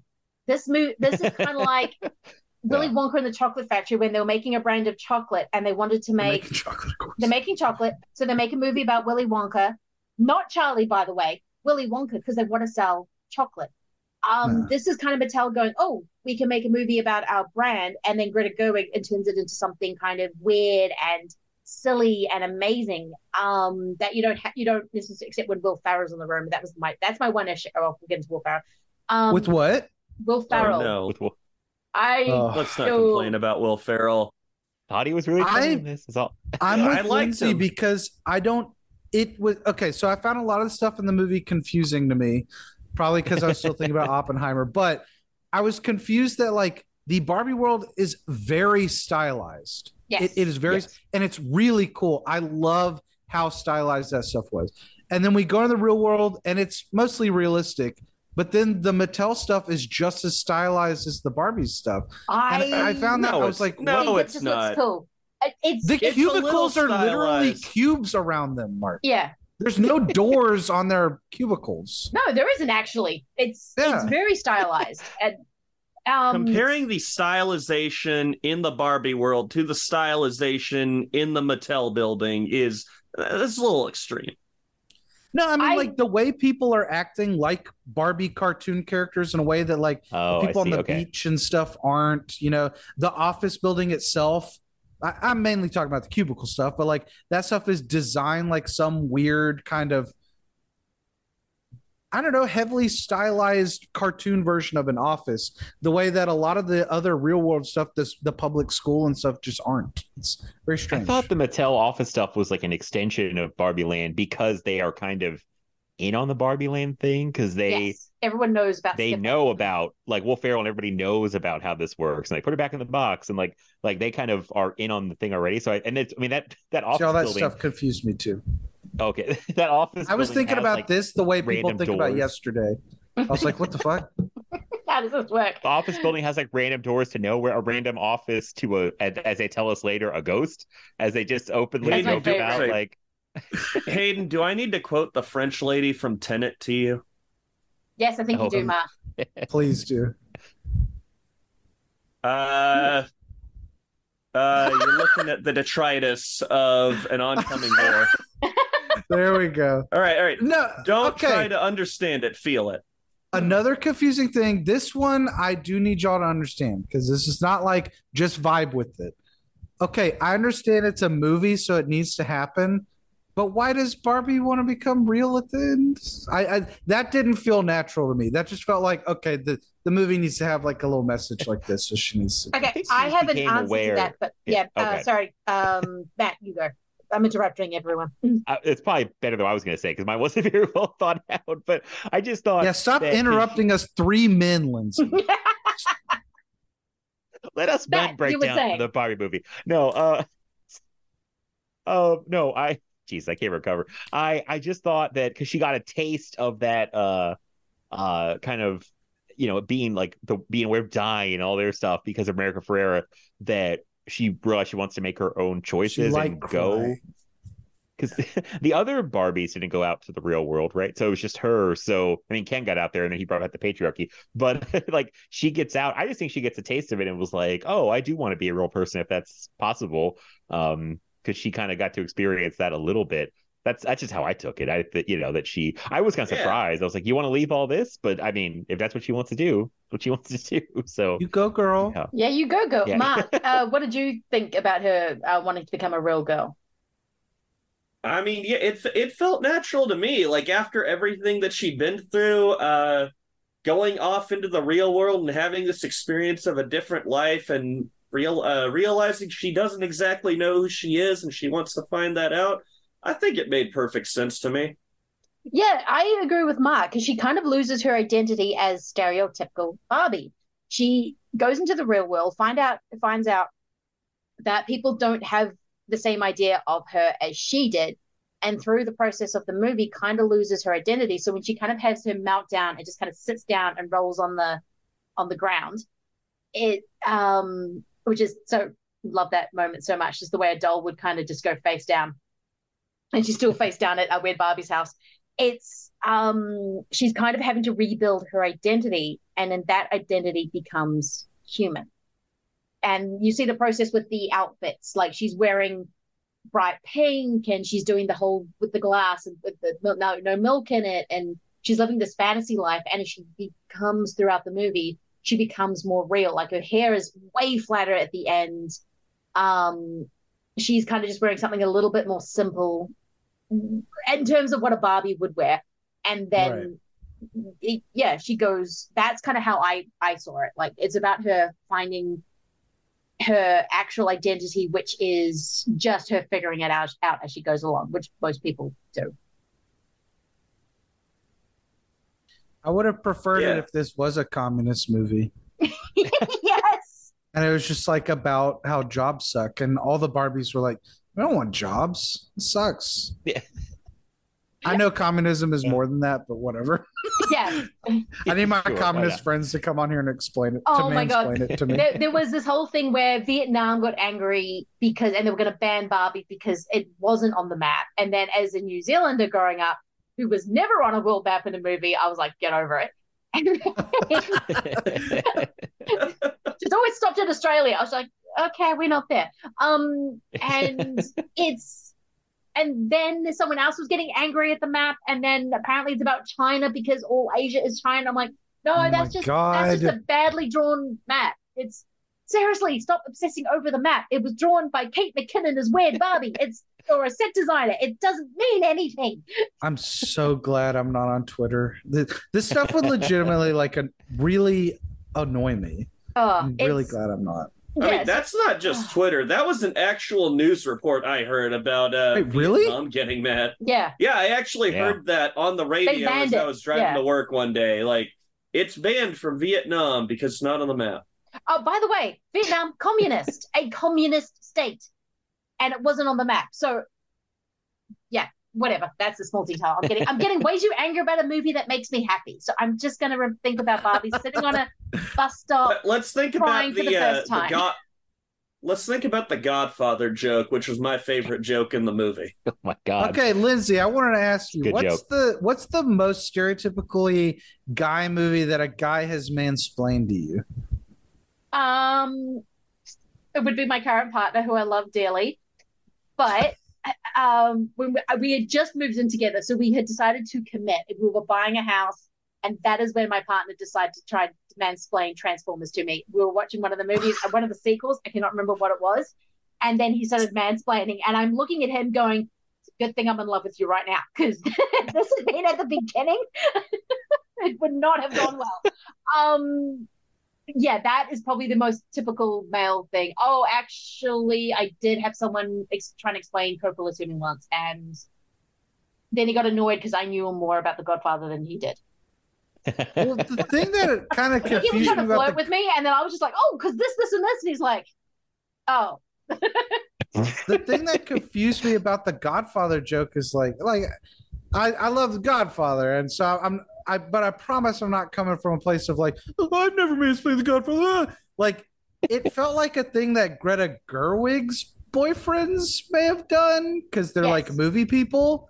But to me, Godfather's never felt like a broy kind of movie. no." It's like the great No, joke th- of I think it's Alexandra Shipp who sort of goes, "I had a real investment in the Snyder cut of the Justice League." That's kind of um, Yeah. I wanted to know how Mark felt about that joke. yes, Mark. How did you was- feel about Greta coming for It was a Snyder? good, Did you what? It was a you feel good joke. seen? It was a great joke. Yeah. It's a good joke. Listen, Hayden, in response to your Godfather comment, it's not just Gerwig. There is, I once saw a sitcom where they're like, the whole point of the episode was men love the Godfather and women love, and then there was a movie that I can't remember what it was. It might have been Dirty Dancing. terms of endearment. But it was- I don't know. Both great movies. I just remember there I was- will defend. it's not just it's not just Old this. That is like a common like that is one of the like ultimate guy movies, The Godfather. That's just it. And Just didn't click with me because the person who introduced me to the Godfather was my mom. It's like my mom's favorite movie. Oh wow. So I've never like taken it as like a, a stereotypically guy movie, but I, I guess See, can my mom, it. I think mom Scarface before I think. I think Scarface before I think yeah. Godfather because Scarface is dumber. It's like the dumb Godfather. It is on purpose. That is what De Palma was doing. I mean, there making the are. I mean, there Yeah. are lots of guy movies. It's just the one that they went with. It's Yeah, I- one of the my little guy. What's the? Oh, I'm forgetting his name. What is the movie with the husband? Uh, he was in Eternals. Him and his wife wrote the movie where she was in a coma. Um, What?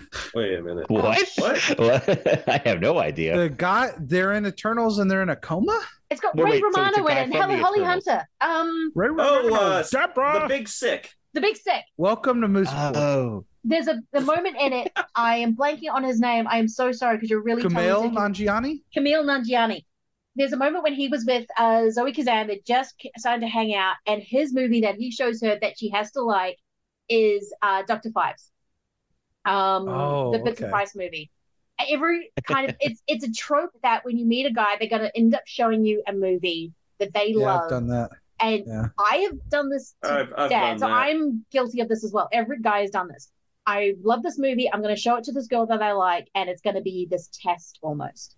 Uh, Dan Mhm. waited until we were living together before he showed me freaking Transformers, and I went, hmm, I okay.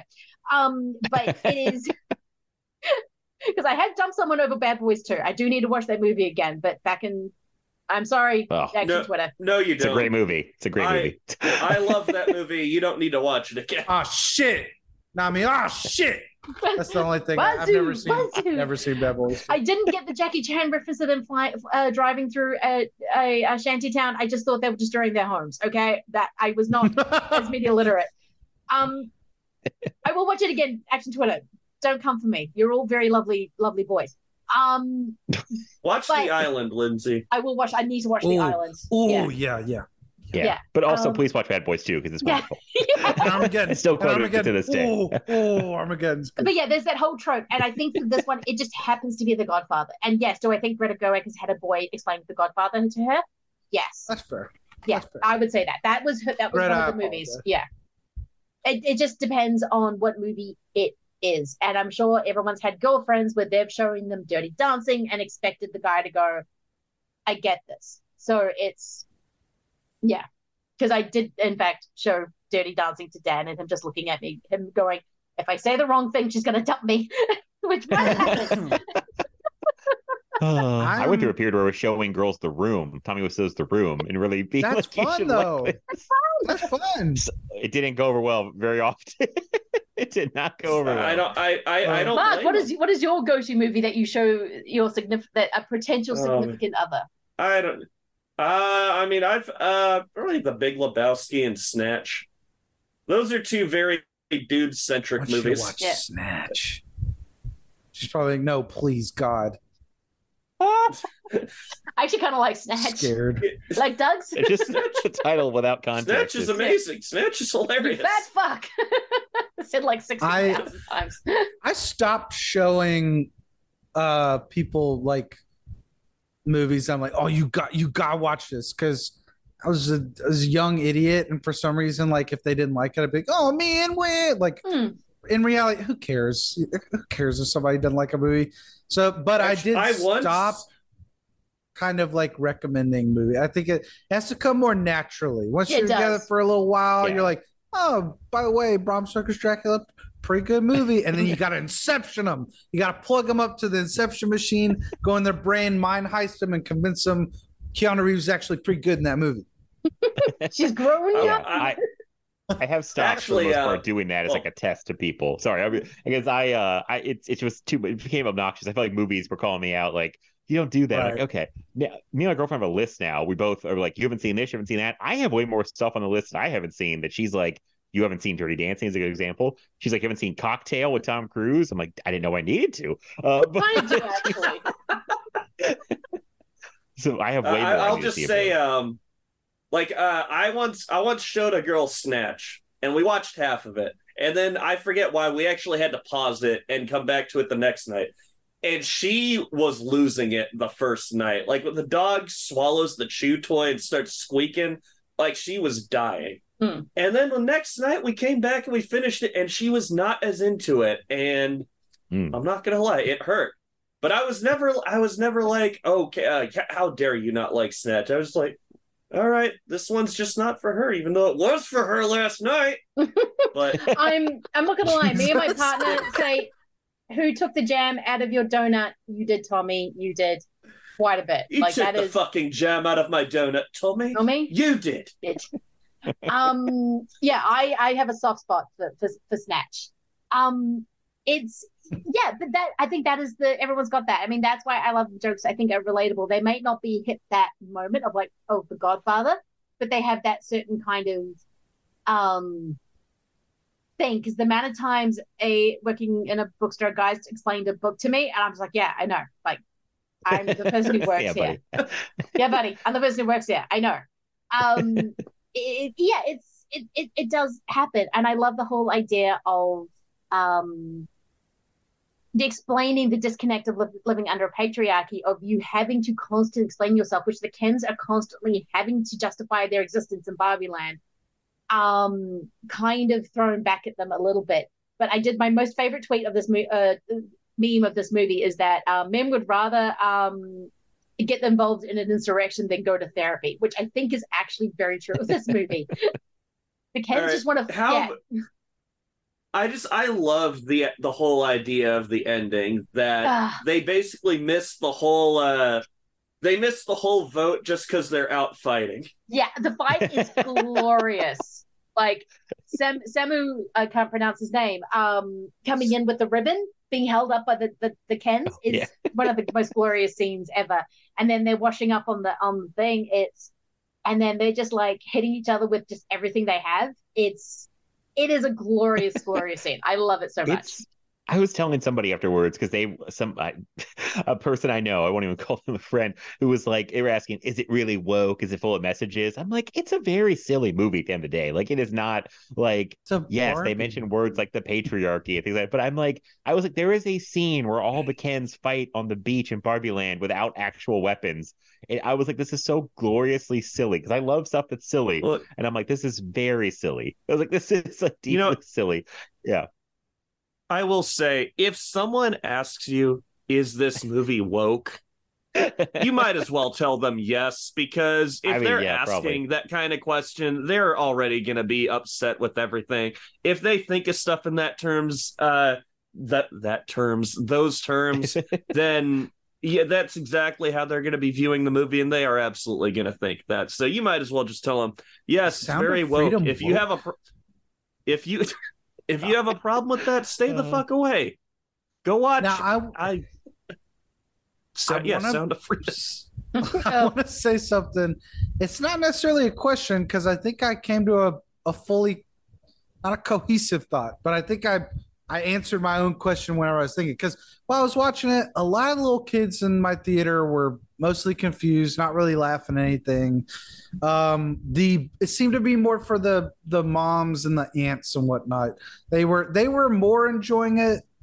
Um, I, man, I haven't had a good like theater crowd in a while, but but like um, so I was kind of thinking like seems like a kids movie, but it's not really for kids because they're not. not really understanding what's going on.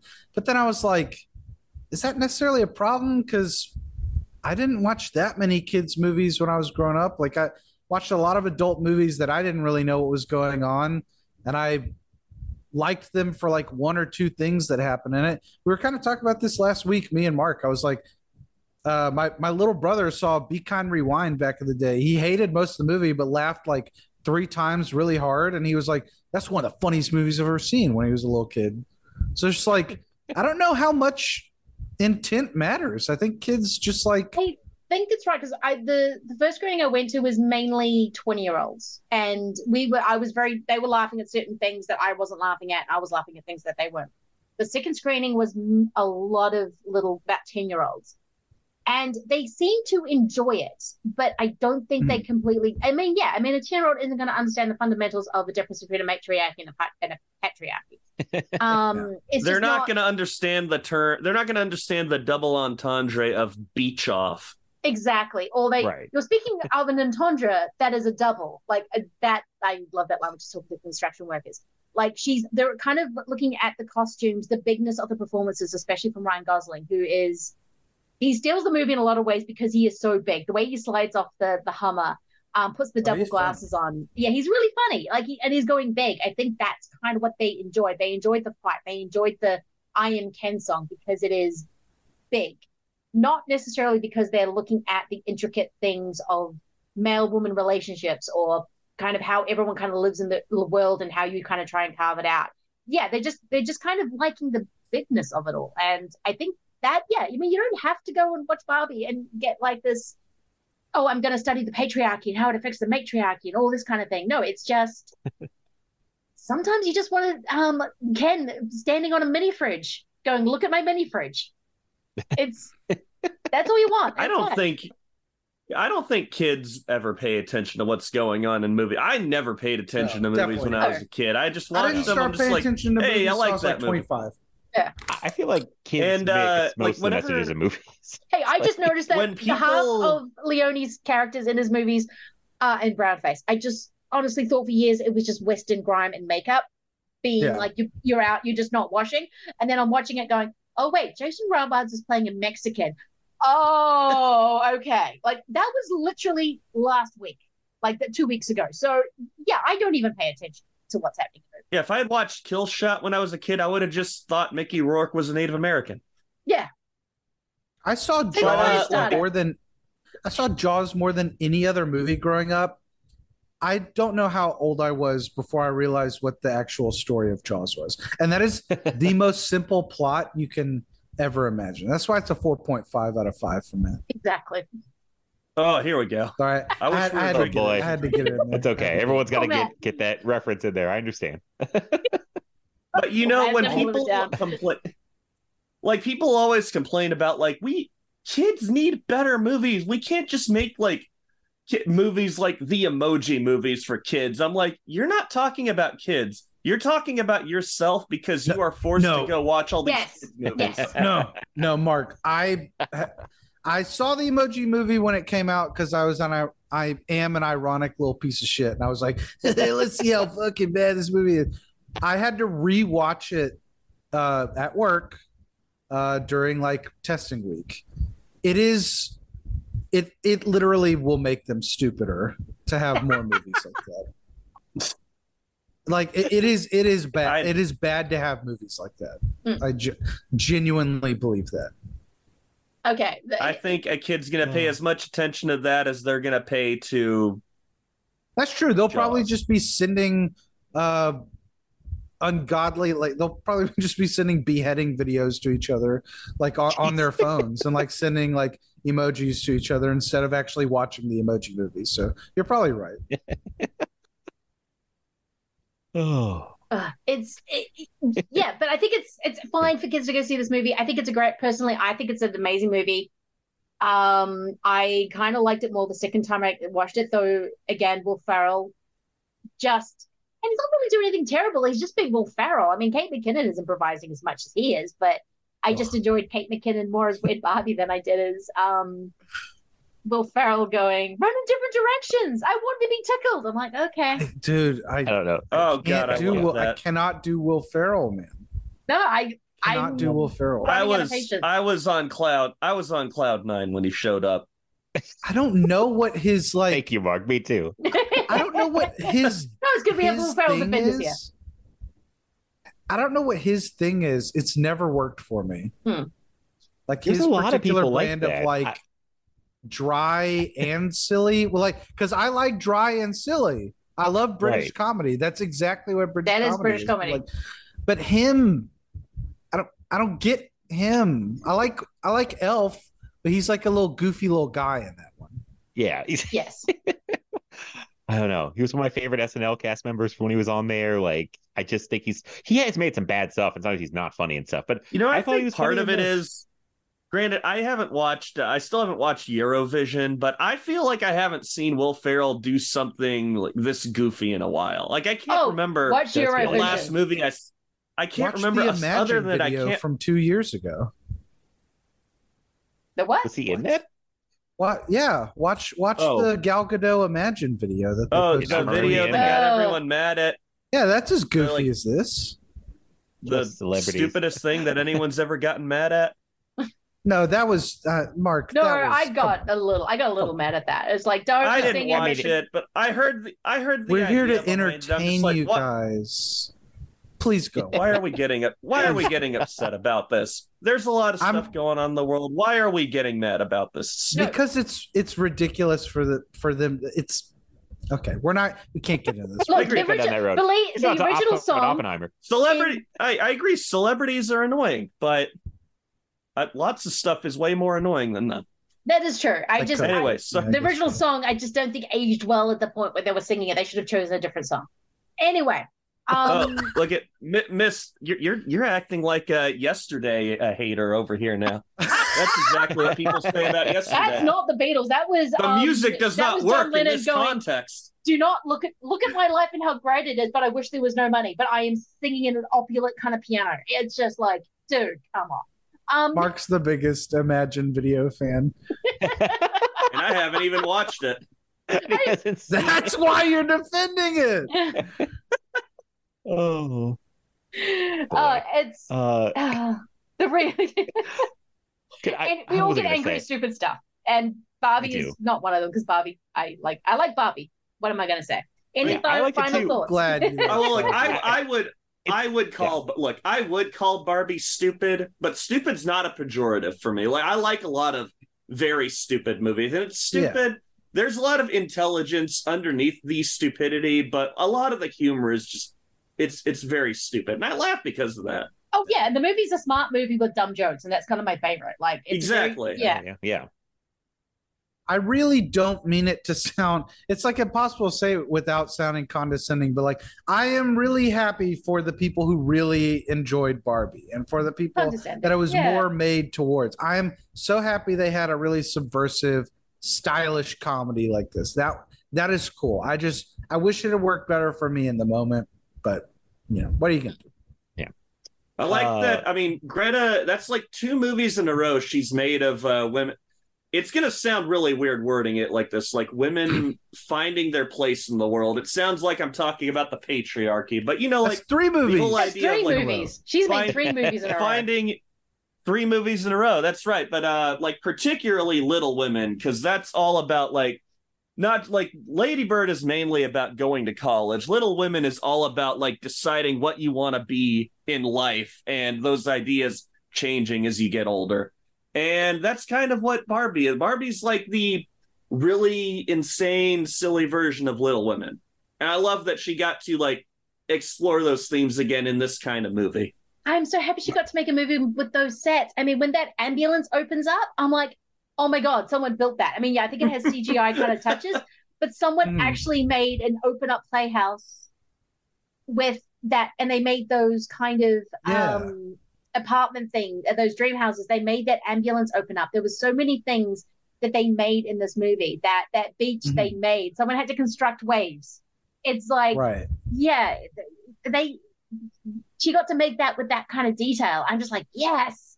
But no, she, her movies are about women trying to find their place in the world. That is Lady Bird realizing that being a grown up means kind of you like you turn into your mother, um, which is a very sad. God, well, Lady yeah. Bird's so good.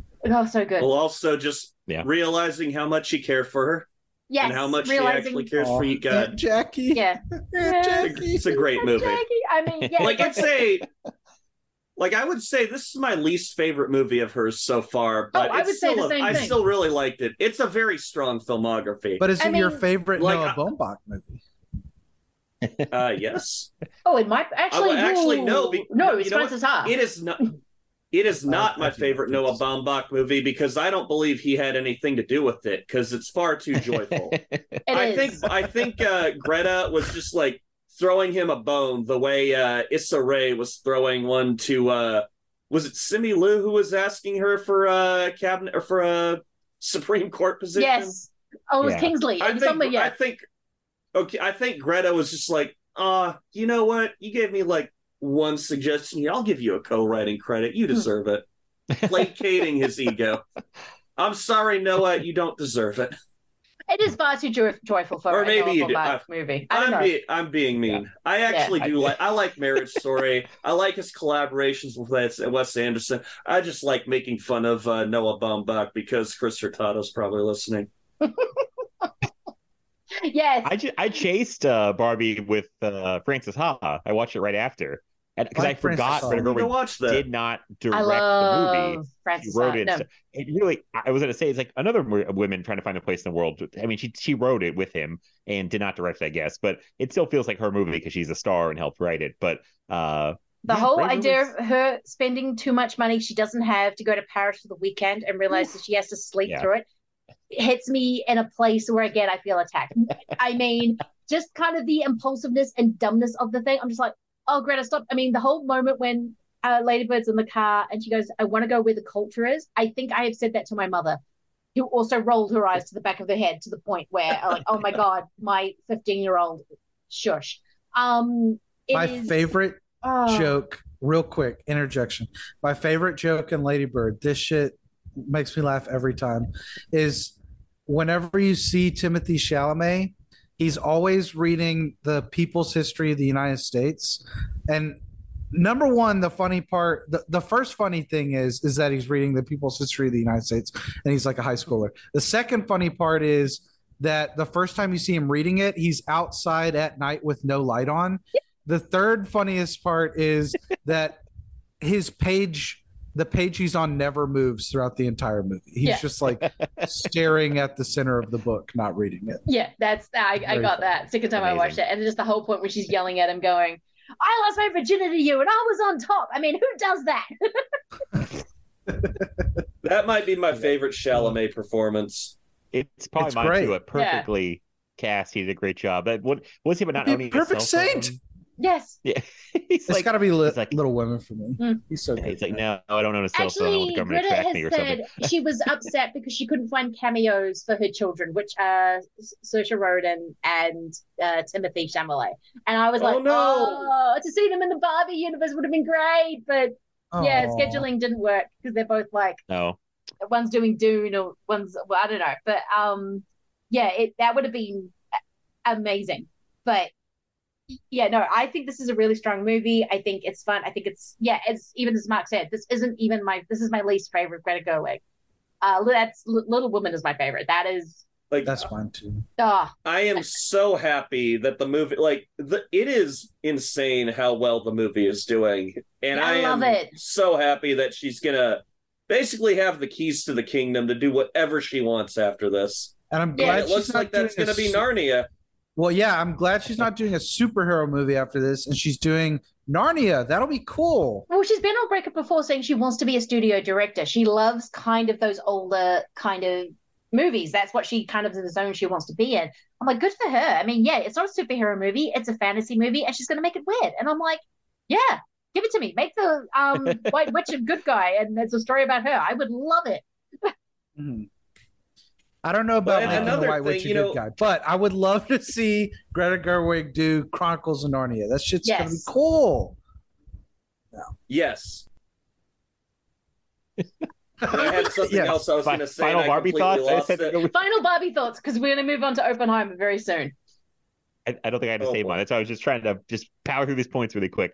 Uh, really liked it. Like Mark's point about how they had to build so much of the stuff that it's Yes. real. Uh, I heard they caused a pink paint shortage at one That point. was 'cause they Lindsay's used- point. Don't give me credit for something that a woman said. Have you not? Did you not watch the movie I thought we're you talking said- about? Guys, I've been I don't know, I've been sitting here for a Treating you while. Sorry, like Noah Lindsay, great point. over there. But great point, Lindsay. Sorry. Hmm. Uh, I thought you both said it. Uh, they, they I built on Mark's point. He started with yes, they they built Okay, that freaking okay. ambulance thing. That is so cool. Okay, so I was only half wrong. Uh, so then I thought, I'm so glad. I thought they were going to make a fatal mistake and do this thing where they start off in like a fantasy world, and halfway through they go to a real world and not come back till like I the thought it was very gonna end. be Yes, the this is a only universe. first fifteen minutes. Yeah. Yes, that's a great example. I, thank God they were only in the real world Oh. for like what 20 minutes of the movie, Yeah. I think, and then they're back Um, in what a great that's what- 20 that's- minutes, too. It's fun, yeah, but I'm No, glad it's they didn't stay the drab, rest of it's the time. Ugly. I'm glad they didn't stay there I- for too long because that's a Mm. mistake. I would like. I wouldn't have mind. I wouldn't have minded even a little more time in the real world. I love the contrast of the real world with uh, the Barbie world. I mean, I always love a good fish out of water. When they when the woman asks Ken the time and he just freaks out because he's being acknowledged. And like, isn't No, there I do little not. Annie? Mum- There's little Annie Mumolo cameo. She pops so up and happy. says something Yeah. to them, and it was so funny. They never take it out on. I the can't father. remember what she said. Oh, she says, "Oh, that's oh, just yes, general anxiety." That's what she said. It's like when they're Oh, she it thinks they're so referring to the kids, and she's just referring to her own anxiety about having a tween. And then Oh, Ken's yeah. like, "Well, I'm fine. I'm acknowledged." Because yeah, they never take it out on the father. She's playing the same character she plays in Bridesmaids. Same And- universe. She wandered and over here Fletch. from there. And Fletch They, uh, lives. Yeah, they, Oh, she's in that? Not Fletch lives. Um, Fletch confessed. Fletch. Yeah, she's the she's the one with the apartment that she keeps like burning, and there's dog poo everywhere. I gotta see that. Uh, It's so good. Yeah, I don't know. The real world stuff was fine. Glad they got to Barbie Land. That's where the Mm. money's at. That's where you put all your effort. Uh, and it's more fun. There's good characters there. And Maybe the hardest laugh in the whole movie was when Ryan Gosling at the end is crying and says, "I once I realized there weren't horses, I didn't really care about the patriarchy anymore." it's really that whole joke is so great about him and the horses, and then it's like, I, once The there was a horse, I Well, the didn't fact care. that the um Rushmore turns into horses was uh, was kind There's of amazing. it's like, oh all right, Oh right, my that's all I got on Barbie. That's all I got to say. Horses are men extenders. I was, or I thought it was really funny how like every time they would start to start a speech about the patriarchy, from the next theater, I would just hear,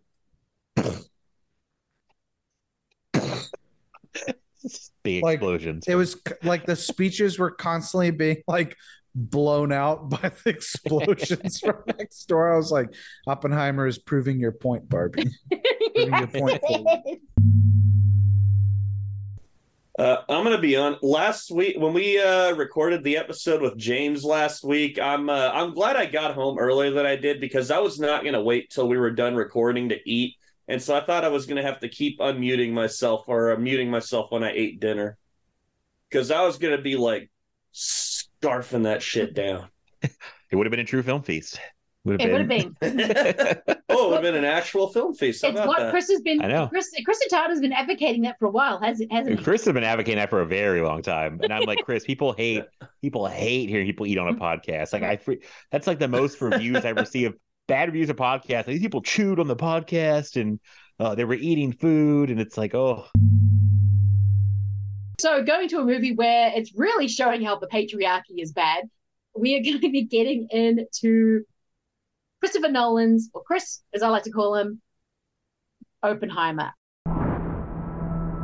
We're in a race against the Nazis. And I know what it means. If the Nazis have a bomb. have a 12 month head start. 18. How could you possibly know that? We've got one hope. All America's industrial might and scientific innovation connected here. A secret laboratory. Keep everyone there until it's done. Let's go recruit some scientists. Build a town, build it fast. If we don't let scientists bring their families, we'll never get the best. Why would we go to the middle of nowhere for who knows how long? Why? Why? How about because this is the most important thing to ever happen in the history of the world? You're the great improviser, but this. you can't do in your head. Are we saying there's a chance that when we push that button, we destroy the world? Chances are near zero. Near zero. What do you want from theory alone? Zero would be nice.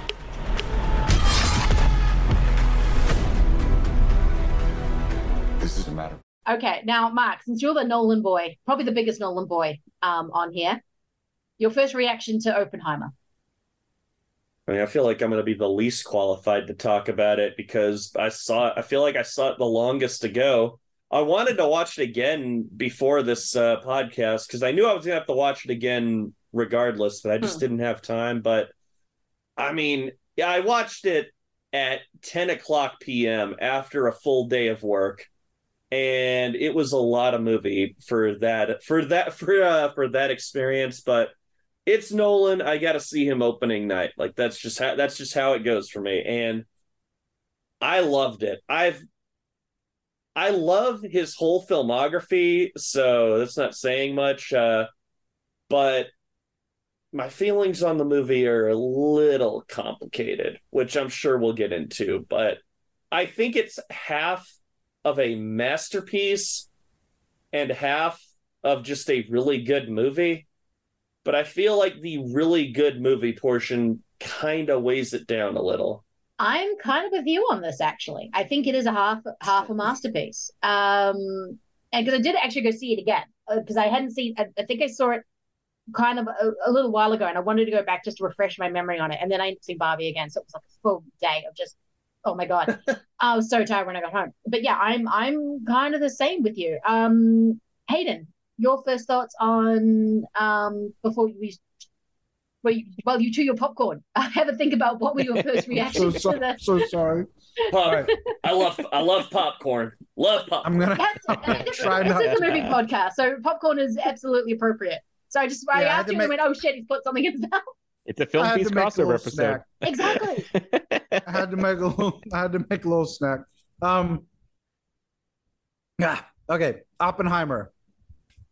Uh, I fucking loved it, dude. I, I don't. I don't know what to like. I get what Mark is saying.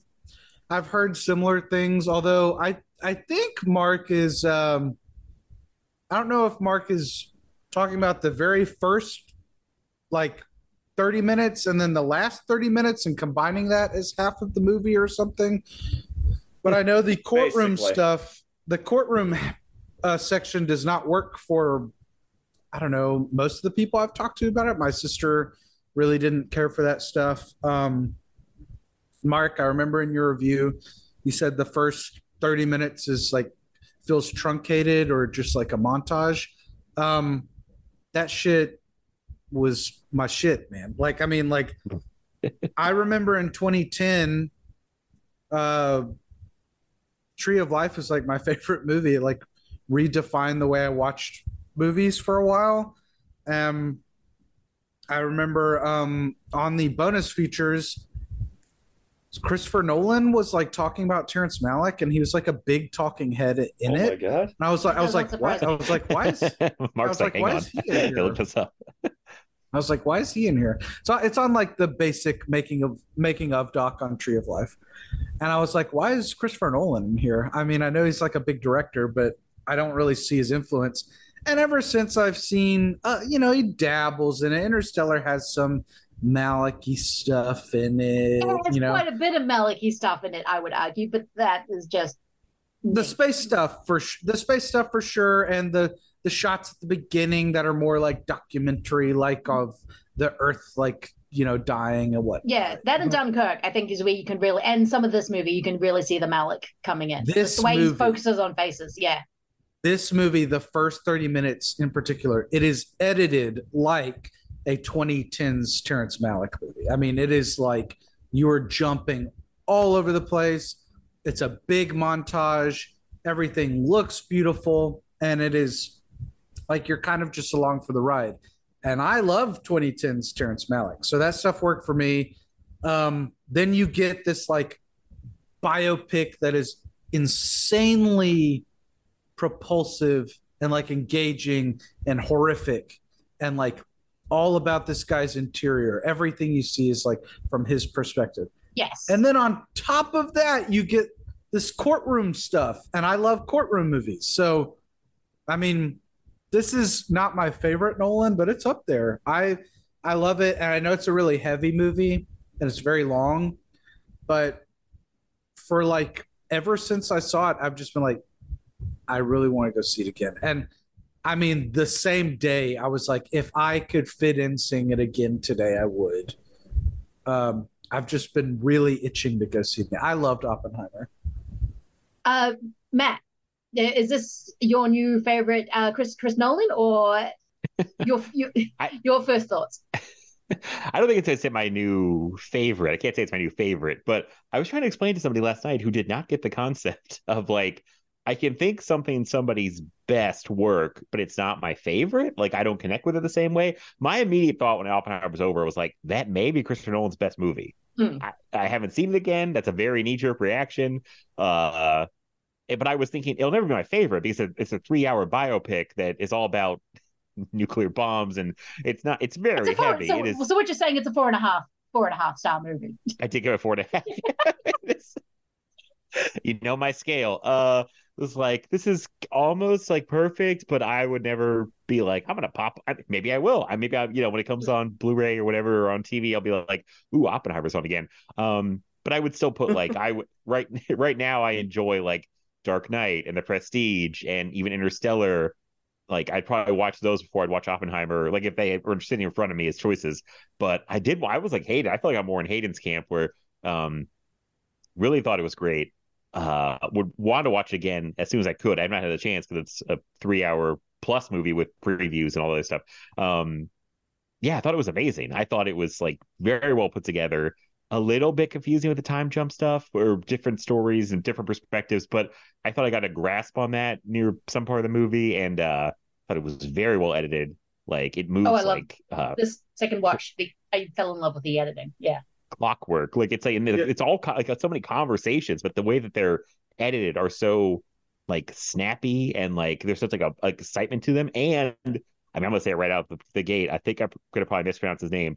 I think massive credit to the score from Vud- Ludwig Göransson. I probably mispronounced that. Yeah. My God, I was like, I'm not somebody who really focuses on score that much, but like I think halfway through, I was like, this score that's like propulsive. It's under, it's like burns under every single scene is like pushing this movie to a different level. It's like pushing everything up a notch because it's so good and it just propels everything.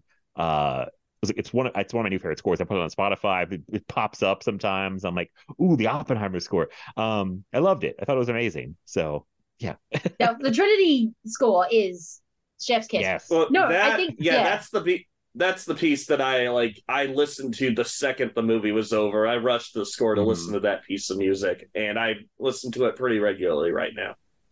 Yeah, I mean, fantastic. like Hayden, this movie kind of scratched an itch of the talky people sitting in rooms trying to figure things out speech. And that is very much why I also really love courtroom dramas. Um, I will say I really love the beginning of it because I think you're right. It's got that very Malicky kind of tone, the way it's shot. You're just like the whole movie, you're just staring at Cillian Murphy's face. Like it's a Leone movie. You're just staring at him going, Oh God, what the fuck have I done? Um, or what am I yeah, just trying to trying to kind of comprehend what he's doing, which would have been insane because I don't think even the scientists who were building the bomb knew exactly the effect it was going to have on the world, especially the effect it was going to have in Japan. Like, I don't think they could even imagine what was going to happen in a few short years. But um, there's something about. I think I just I, I try to watch it again to try and figure out why exactly I think some of it doesn't work for me, and it is the Robert Downey Jr. stuff. I think I will say I think he is really good in this. Like to see him actually um not be a movie star for three seconds, which I enjoy him being a movie star. I love Iron Man, though I do roll my eyes when people say this is the I didn't think he had this in him. I'm like, have you not seen Chaplin? Um, like he has done stuff before Iron Man. Um, I think to sort of see him when he's like leaning on his hand and he's answering these questions I think is amazing. But for some reason, that even though I get why it's in the movie, I'm not sure why it doesn't completely work for me. Even though I also think Alden Ehrenreich, his bored face, is one of the greatest things ever put on film. When Robert Downey Jr.'s sorry, my cat is about to walk over the keyboard. Go the other way. Thank you, babe. Um, it's the cat's just like, I'm gonna walk in this one. No, you're not. Um, the way those two banter off each other, I think, is in. I mean, I love the performances in this. So I'm still trying to figure out why. I guess uh, is it fusion? Is the H bomb stuff with the black and white? Um, that stuff doesn't completely, and I don't know if it's because of the way it's edited or the time jumps or trying to do that Nolan uh, puzzle box thing he does. When I maybe prefer to just a straight biopic on on Nolan with the other Nolanisms. Um, I'm not entirely sure yet. Um, because the things that didn't work for me really didn't work for me on the second watch. But then I was noticing Robert things that Robert Downey Jr. was doing in his performance that I was like, oh yes, this is why you're probably going to get nominated for Best Supporting Actor, um, because it's a really good performance. So And I think the thing. Yeah. I'm so sorry. I'm so sorry. No, I'm trying to figure things out in real time. and It's not working very well. Hayden, please go. Well, I think the thing with the Robert Downey Jr. section is that, I mean, it's the Amadeus Salieri story. It's like the Very much. he's just petty and jealous and Mm. like bitter. But it's like I think I guess the reason it doesn't work as well as Amadeus is like Amadeus is like four hours long and it's all about that. Yes. Whereas this is like this this movie is only like a third about that, and you don't get any of them before this stuff happened. Yeah. So like Exactly. you don't see it build up to that. So I can kind of see that, but man, that is just such a like I love petty bitches. Like I love I, He I love I love he's petty such a petty, he is such a petty Lapone in Look, this movie. Here's And the so- thing. and so oh. I the the fact that from the beginning of the movie he's like, "What did he say to Albert to turn him against me?" And then you get the realization at the end that it's like they weren't even They weren't talking even- about you. they weren't even fucking talking. well, They here's, had okay. Here's bigger the things prob- on their here's part of mind the than problem. you. Part Okay, of the Matt. problem is that I I figured that out from that scene. I just assumed like he's like, oh, what uh what uh what did you say to him? And I just assumed I don't think they were talking about you. I think they were talking about uh something Oppenheimer did. And then the Hmm. fact that that's treated as a twist, I was just like, ooh, I figured that out from the get go. So the fact that we spent so much time building up to that uh was a little frustrated by that It and then, yeah, on top of that, on top of that, yeah, we don't really get to know Lewis Strauss that well. Like we get, like we pretty much jump right into this trial, and we get a handful of scenes with him, but the whole like the whole fact that the whole second half of the movie hinges on this twist that he didn't even say anything to Einstein about him. I was I was a little irritated. Again, I'm watching it at 10 o'clock at night and I'm loving the movie, but also I'm, I'm I'm ready to get home. And the fact that I had to sit through so many like so much courtroom talk just to get to that realization, I was a little irritated. It does drag a little bit. I, it's the thing I have with, sorry, Mark. I know we have already litigated this. The Dark Knight. After that amazing action set piece, and you get to the things with the boat, I'm suddenly going, okay, I'm exhausted. Are we gonna? Oh no, we're not gonna wrap this up. We're gonna drag it out like even longer because we haven't even dealt with Two Face yet. Oh Christ. Um, yeah. That guy lied. And- You put that gun in my family.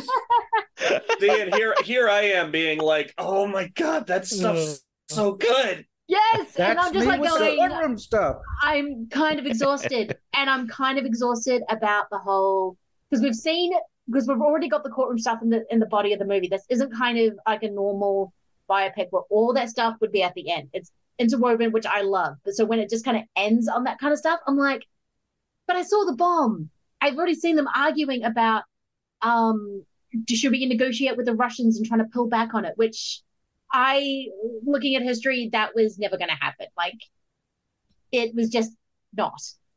Um, they're having like I became obsessed about why Nolan was kind of using the flower display as he was when he was fighting Dane DeHaan and and everything. And it's um it's like surprise. There's a few actors where to go surprise. I'm like, don't surprise me with Casey Affleck. What? Just show his face. No, why, no, do you, it- why is there three shots like, of the back of his head? Here here's my here's my point. I think nolan knew what he was doing and he knows that people are not excited to see him. And his presence is not a friendly presence. No. he is immediately there. He's there to make us feel uneasy. He's there to make oppenheimer feel uneasy. And we get that uneasiness solely by looking at casey affleck. Yeah. i think back of his unfortunately it means casey affleck Unfortunately, it means he had to get paid for this, but I think it's a pretty effective tactic. I think he knew what he was doing there. He used him effectively, and um, the fact that you get also the cutting back to Matt Damon going, "Oh no, this guy will kill you," in the worst possible way. I think really effective. I saw Um, an entire Letterboxd review about how like effective the reveal of Casey Affleck was. Just I was just like, it was kind of this weird thing. I'm like, why are they hiding his face? Why am I getting three edited shots of the back of? Oh, it's Casey Affleck. Ah, okay. Like a go. jump scare or something. I, like, I, it was funny because I mean, I thought about this too. I was like, well, he's playing an asshole, which I always have an easier time with, like to go back and like look at somebody who is in real life not a good person be an asshole. But I'm like, this is post any allegations I've heard about Casey Affleck. So the real world thing, like Mark said, it's like, well, he still got paid to do a job, even if Christopher Nolan's like, well, you're an asshole, play an asshole, but it's still like he had to pay him to do the job. So it's kind of like, Now, to, to be fair, not to Casey Affleck, but just to be fair to just the situation. this movie has a million speaking parts, and the role all brunette, and everyone in it is an actor from Hollywood. and everyone's a brunette. They have all. They have all. something's they going have on and all. Oh, yeah. Here's- I think here's the thing, Josh Hayden. Peck and Olivia None of- Thirlby are probably innocent. No, I'm just picking two random people. Uh, Michael Caine is not in it though. Now he couldn't have And played well, that. he role, retired, but- right? He retired. That's is this his first? Oh, did movie he retire? No, Is he's that like- why he's not in Yeah, this? he's retired. I thought I heard He- he retired. Yeah. Yeah, his last. He, I didn't he did- hear that. Tenet was an official. This is my last movie, and I am sitting down for it. But this is the first official um non Michael Caine movie he's done.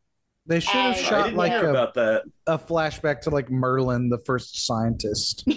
He's like, oh, oh, Merlin, oh, Merlin, oh, I would. Don't I would blink. love that.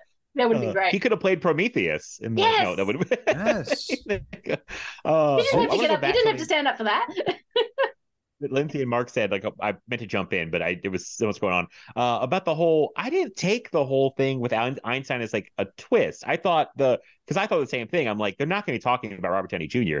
But I the the, mystery, the mystery is like what did he say to Oppenheimer and and that whole part that it's like again I saw this a week ago. And I feel like it, so much happened in this movie that I feel like I've lost most of it. But I know it's something heavy and profound about what they've done to the world and then it leaves something with Oppenheimer's face. And so I I never thought it was building up to a twist. I just was like, what did he say to him that was so Right. and it gives of- all Aaron Wright one of the best lines it's- in the movie It does. when he says they're talking about someone more important than you, and it's like what a burn. Like Well, you they're know, talking about amazing line, themselves. but- It- it's an amazing line, but they're talking about their own reputations. When because Einstein sort of says, "Remember that award you gave me," and he's like, "Yes." He goes, "It wasn't for me. It was for you because you thought I didn't understand what my um ideas had a conflict. I didn't fully grasp that. I did, and I realized that you guys were picking it up and carrying it along."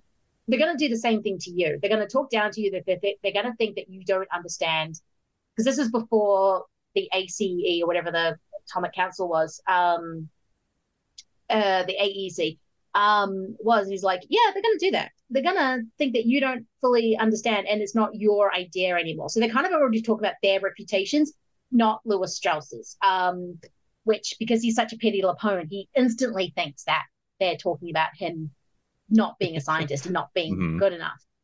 Um, and I, I just think yeah. the pro- well, see whether it's a twist or not, the movie kinda- it's kind kinda of treated- treats it like a twist because that's what I was meant to say. we have yes. like once it's revealed to Downey Jr., there's like this like there's this like big big music swirling, and it's like Oh my god! The Tenet theme. Like it, mm. the Tenet theme. yeah, plays. exactly. Oh, I love that. I love that they brought that back. I love recurring like notes and stuff and scores. I, I I was eating popcorn whenever you called out the score, Matt. I just wanted the second or third or fourth that the score is great.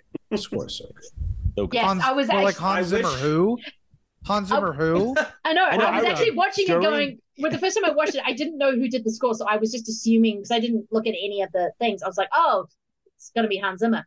And I was actually thinking, ah, Hans Zimmer's put notes in this. Excellent. And then I he goes, no, it wasn't Hans Zimmer who did the score. I went, oh, that makes sense. Okay, because it had notes. She's like, yes, it was a um, more of a um, the note. The, the score is amazing. That's what I did, Lizzie. Well, I I was would like, like- something's different about this. Yeah. Yes. I, I did want to watch it again though because it wasn't Zimmer, but I noticed like it really stuck out to me. I noticed a couple of recurring motifs from the Interstellar score, and I really wish that I could remember exactly what they were because I thought I mean again I do think it's cool when like motifs are reused, especially in the same director's filmography. But I also thought it was odd because Interstellar is such a hopeful movie and this is such a sorrowful one and so it felt strange to use uh what i associate as a like i consider very hopeful music in a movie like this It it really is. I think there's always I think the movie always has that thing of hope of saying, okay, if we all listen to Oppenheimer, we're gonna be okay. But no one's gonna listen to him because I think this movie is about two things butting heads, fusion or fission. Like that's tells you at the beginning. And whether it is about the people who create and the people who don't create, like um, I know Nolan's uh, there's a few theses like uh, M- Nolan makes movies about secretly about movies, like uh, The Prestige. Um, this was kind of that. It's like you have this idea, you're a creative, you make this thing, and then the studio execs just take it away from you, and you no longer have control over what happens afterward. Um, I all those, thought of it that way. yeah, or the people who kind of control and the people who create. And I think there is a big um because even Bar- at the end of Barbie, she says, I want to be the person who creates, not the person that is made. Um, and this is kind of what that is. It's also about communism and um the government or fasc- fascism versus the government or you know, kind of whatever. It's all about these things kind of hitting together, or the idea of theory and then it becoming reality. And I think that's a big part of it as well. And it's which I guess is the thing for a nuclear bomb. I don't know. I don't understand physics. My partner, when he watched it, went, needed more physics. I'm like, no, if it needed if it had more physics in it, I would have been completely lost. Those little bits when they're talking, I'm like, no idea what that is. It's like Tenet. Right. You don't need to know what this is about. All you need to know it goes boom. Well, But I like Lindsay, that Nolan- allow me to explain. No, I'm kidding. I am. I, I'm kidding. Gonna run this Not a joke all the way. guy at all. Yeah. Not a Yeah, I don't know either. I don't know either.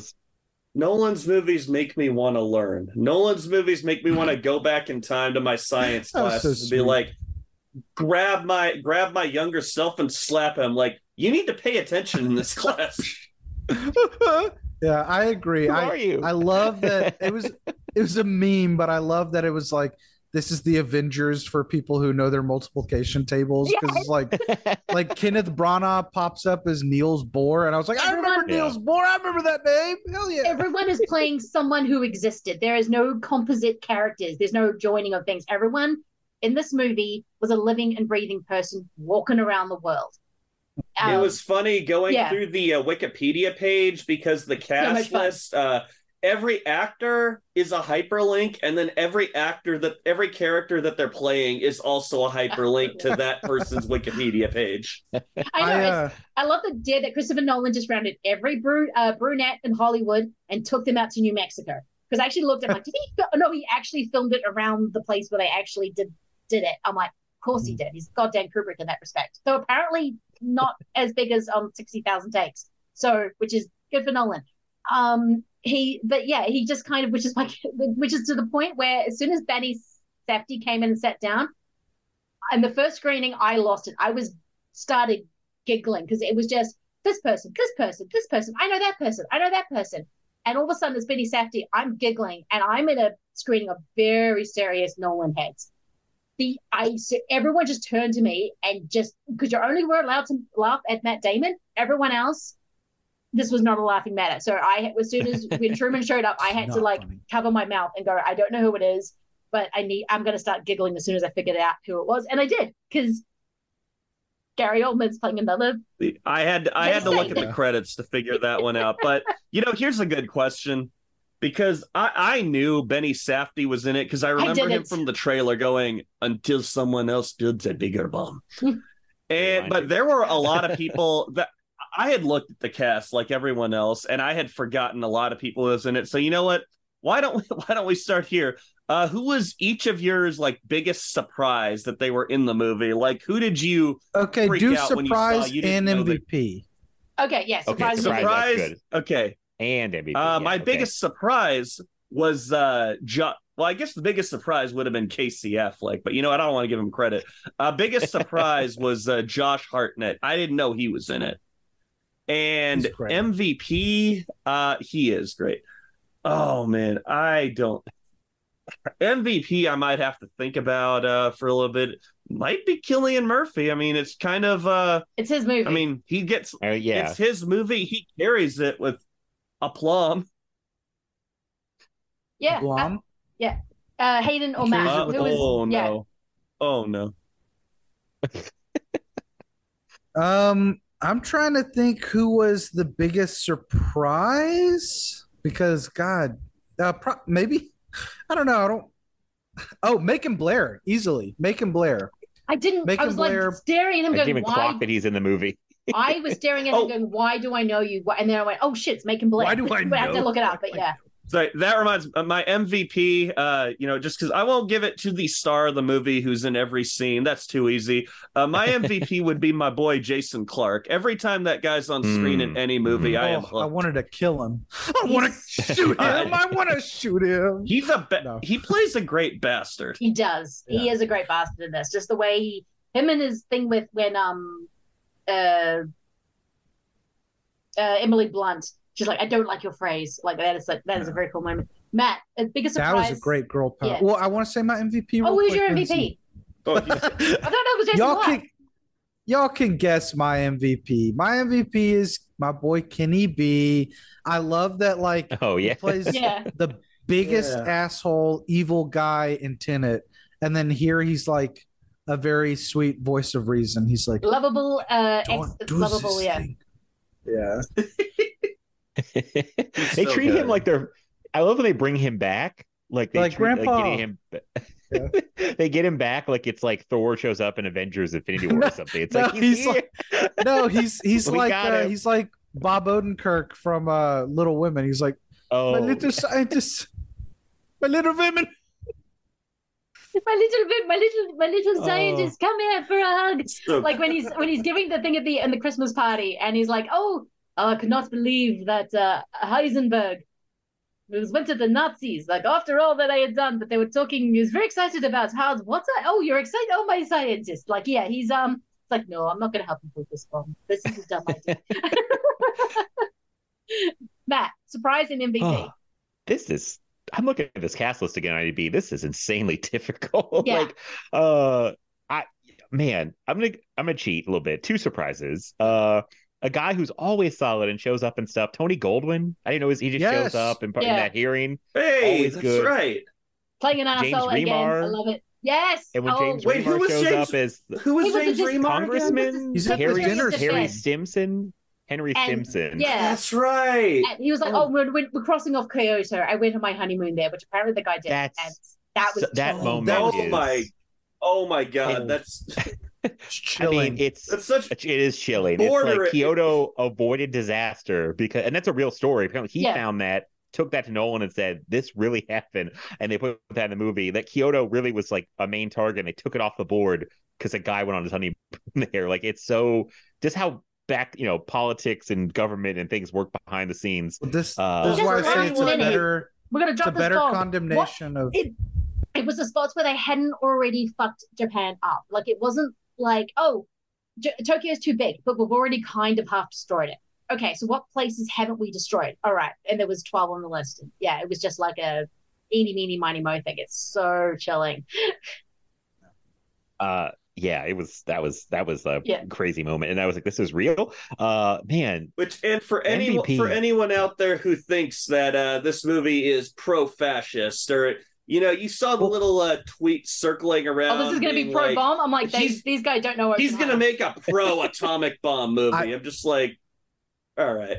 I want to talk about this more at length after after Matt and Lindsay do their MVPs and surprises. all right, I wanna talk about that more. Is so hard because Everyone is so Oh. good in this. I will. when. I walked out, I think when I walked out, I'll go with my gut. I thought I was really surprised by how good, and I think he's always been good. Like, uh, but Alden Ehrenreich in his part is almost seems like kind of a not like nothing part, but a small part. But it gets He's- he just keeps playing it so well, and it's like I, uh, yeah, I it just like, he it gets better and better as it goes along. I feel like you're like, oh, okay, he's like, and he gets those great lines at the end, just to Robert Downey Jr. I, it's it's so many good people in this movie though. So that's I'm gonna stick with that. We'll keep talking myself on other options. Um, I've just realized Alex Wolff is in it. Um, and I now I know what pl- role he played. I'm like, oh, I'm like, is that Alex Wolff? I just saw him in the credits. Yes. Um, my biggest surprise um was well, he's also I'm gonna have two MVPs, and he's also one of my surprises was Josh Hart- Hartnett. He is really Yeah, good. yeah. I think he is so well in this movie. My but my MVP goes to um David Krumholtz, which um I've never been a David Krumholtz guy, but he Yeah. is so good as this lovable big brother to Oppenheimer. Eat.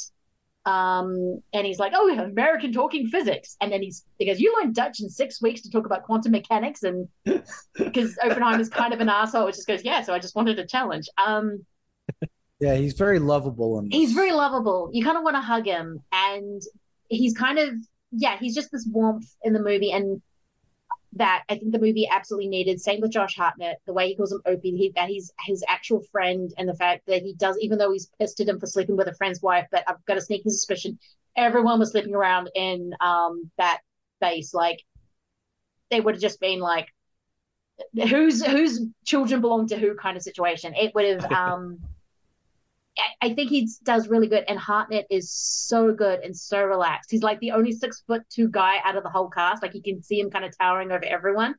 Um, Uh-huh. He's so charming and so I don't know if he is six foot two. Like he just feels tall in that movie. He does seem taller than everybody else around. he does, um, but he's so charming and so relaxed, and yeah, him and those two and Alden Henry and Ehrenreich uh, kind of really held their own um, when yeah, I know they're good actors, but they really held their own in these kind of things when um, David sort of says, "Oh no, I'm not going to be your head of um, theoretical. I'm not.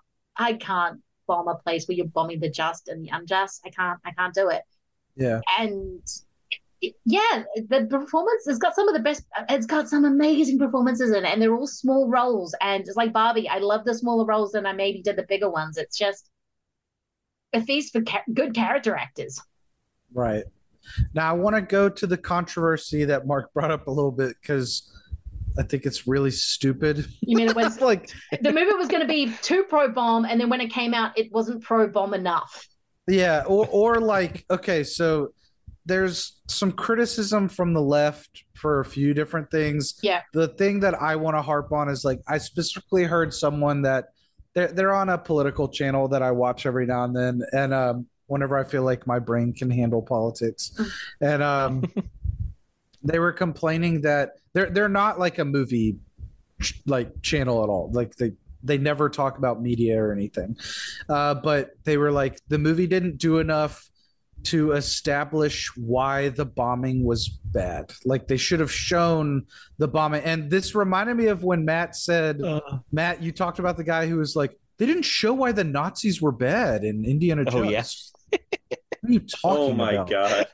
if if you come away from this movie and you're you're like that was probably okay that we did that you need to examine your soul like i mean they add enough to make Yeah. you to make you realize what the situation was Yeah, I mean, one, if you actually saw what happened in Japan, you wouldn't sleep ever again. Like I've only right I okay, I'm lucky enough I have been to Japan and we went to Nagasaki and we so there's this amazing park where the bomb actually dropped, which is terrifying because all you're doing is looking up because they have a sign, this is where it dropped, and you're just looking up going, fuck. Um, and because it was like a, a, the Golden Week where they have a whole bunch of holidays, it was Children's Day. They had a children's choir singing. It was very beautiful. And then you go into it's very sad. Like the, the place has a sadness about it. Just that one spot. Nagasaki is a great city. Um, and then when you go into the museum and then you see what actually happened, it's horrifying. I don't necessarily think you need to put that on screen. It's like in Once Upon a Time in, in Hollywood, I don't want to see Sharon Tate, nine months pregnant, be stabbed 15 times. I it, it, some things you don't need to show on screen. And I think the movie makes a point. And also, movies should not be your history lesson. That is why we have documentaries. Yes. That is why we have books. That is why we Bless. Bless. have um, a whole history is its history is its own medium. It does That's not. why you go to school. Yeah. That's why you go to school. if you're wanting to, Martin Scorsese to tell you that Jordan Belfort is a bad person, if you need, um, what's a, a Quentin Tarantino to tell you that yes, the Tate murders happened, Tate Bianchi murders happened with Charles Manson was a bad person. If you need this movie to tell you that the bomb, the dropping the atomic bomb on an almost surrendered country was a bad was if they if you need movies to tell you that that who I can't remember who said it, so I'm sorry. Uh, might have been Hayden. Um, media literacy is going. Like Yeah. it's not Nolan's job to educate you. There are so many other ways to do that yourself. He's Right. making a movie about the guy who made it. It's his point of view.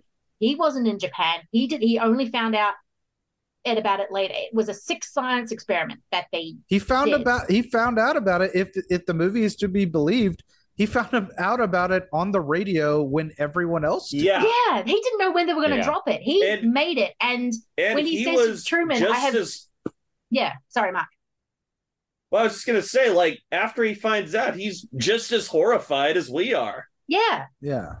and and Raymond makes this chilling point. It's like, yeah, we've killed hundred thousand people in Japan, and yet there is no protesting in the street. I'm worried about this. Like he's he's consciously thinking we've done some fucked up shit, and no one's really paying attention to this. When they find out, we're going to be in trouble. So therefore, they know they can drop the bomb because everyone's still remembering Pearl Harbor. And I think the actual Americans, oh, just the wider Western world, like Australia, America, Britain, didn't know what happened in Japan until the 60s. Like they kept, or maybe the late 50s, because Godzilla had come out by this stage. But they didn't actually know the true horror of how this was a generational killer until Uh-huh. an expose. Like they kept what happened pretty closely under wraps. Like they knew the bomb exploded, but they didn't know what it had done to those places. Like it's But yeah, because the people knew if you saw that shit, you'd go, "Oh, no, Right. no, no, Right. no, no." Yeah. Yeah, But also, I think people aren't watching the movie because, like, I mean, I know movies are open to interpretation, and I mean, clearly people take things away from it that I don't see, and vice versa. But it's like, I don't know how you watch this movie, and you. I've joked about it before. I, I love misquoting Mark, and Mark, you got to say, "I'm become pretty cool, baby." You got to say that before you end. Yeah, but like, I know people were worried about like. I was worried about my little brother seeing this movie and going, dude, Oppenheimer is aw- what what what a hero. like what a great guy. But like I don't know how you watch this movie and you don't take away like you can empathize with them, especially like regret. Everyone has regrets. And I know his is bigger than anything I've ever regretted in my life, but like this movie is not pro Oppenheimer. He's like a bad guy. he's He's he's like like he's difficult. he's like a he's prickly. He's not good to. He's not an easy man to be around. Yeah, I I came away from this movie being like, I I went into the movie thinking, yeah, that guy's one of the worst guys who ever lived. I watched this movie, I was like, yeah, that that guy was more complex than I imagined, but he's still one of the worst guys who ever lived. Right. He sucks. Oppenheimer sucks. Like I, I don't know how anybody's like, this movie didn't do enough to make you realize that Oppenheimer was actually kind of a bad guy. You also, don't. they- I've, They, I've seen the other they don't side give you any in to him. No, Sorry. well, they don't. Yeah. You don't get to know what he's thinking. I mean, he's called the Sphinx in the movie, and I've seen other people sort of people people tagging or sh- showing sc- dumb screenshots of like this movie was meant to get kids into science, but that's but it just makes you feel sad. What was it? this movie is made. about how this These- movie these are is like about science the way prestigious where it's like science is fucking scary. Like Yeah. science is horrifying in It this is, movie. and I think people were expecting to look at like American exceptionalism. Look at what we did, and they go away going, "Oh, that wasn't. That doesn't make me feel good." And I'm like, "No, No, because it should not make anybody feel good. It's Like- the it's the anti Interstellar. And then you, yeah, That's why I like it more than Interstellar. Interstellar is Neil deGrasse Tyson. Fuck yeah, science. I fucking Yeah. love science or whatever. This is like science is a dark sorcery and it unleashes things beyond our comprehension, and you shouldn't mess around with it. Uh, This isn't an anti-science movie, but it's definitely the Jurassic Park. Like, be careful, not careful. to do things because Yeah. you can. Be These are- careful Yeah. what you do. And- Yeah. Yeah, I think they do a good job. I, we don't know like he we don't get like internal stuff, but I feel like they do a good job of setting up that he thinks he's on the right side, the noble side, because it's all about he knows what the Nazis are up to. I think earlier than anybody else, or not early, earlier than most people. I'll say because there's like Mhm. but he knows He he, knows the over there. science. He knows the one He- scientist they he had knows that. that hadn't they yeah, hadn't he knows killed or they have one away. scientist, and they will be able to figure it out eventually Heisenberg, with yeah. him on their team. Yeah. Heisenberg Or just that it seemed from, like- uh, He's the man of who the he's the man who knocks. it was Sorry. almost like I felt like I, if I I'm remember right, who I kind of going off a bad memory that he just knew about before a lot of Americans, like, oh, how bad the Nazis actually are over in Germany. That news is a little slow, I think, to get to most people, but he was like, oh, they're up to some bad shit. And the bomb, he knew the bomb was coming. Other people, people push him and say, if we don't do it, they'll do it, which he agrees with. He's like, well, we got to beat them to that. So if you're on the right, if you think you're on a noble cause, I feel like you'll blind you to a lot of other things. And I don't think, and they make a point, he doesn't even see how bad it's going to be after they drop the bomb. Safdie has that line about like, I'm supposed to bomb, it's a builds a bigger bomb. And Well, the thing it's- that's I- un. Mm. Sorry, I'm so sorry, Matt. Oh, wait. that was pretty much my thought. I was just like, that's why I find the third hour so interesting because I was even like, wow, we're doing the test, like, you know, kind of end of the second hour. Like, we still have a whole what's going to be the aftermath, and then it's him dealing with like all the after effects of like people trying to build more. He's like, no, don't do this, and no one's listening to him. You know, because you can you can argue like okay philosophically existentially what do you do when there's an arms race and it's like okay this thing's going to happen no matter what it just depends on who gets it first okay sure that's that's a debate that can be made the thing that's unforgivable that oppenheimer did in real life they pointed out in the movie is they say I, I can't remember who brings it up but they're like we could test it to show what to like as a sign of force being like don't make us do this to you but oppenheimer rules that out he goes no no no we we've got to make an example of like human beings it's like that to me that's the right? unforgivable Yeah, yeah, yeah. thing. Yeah, it's like I no, I agree. I agree.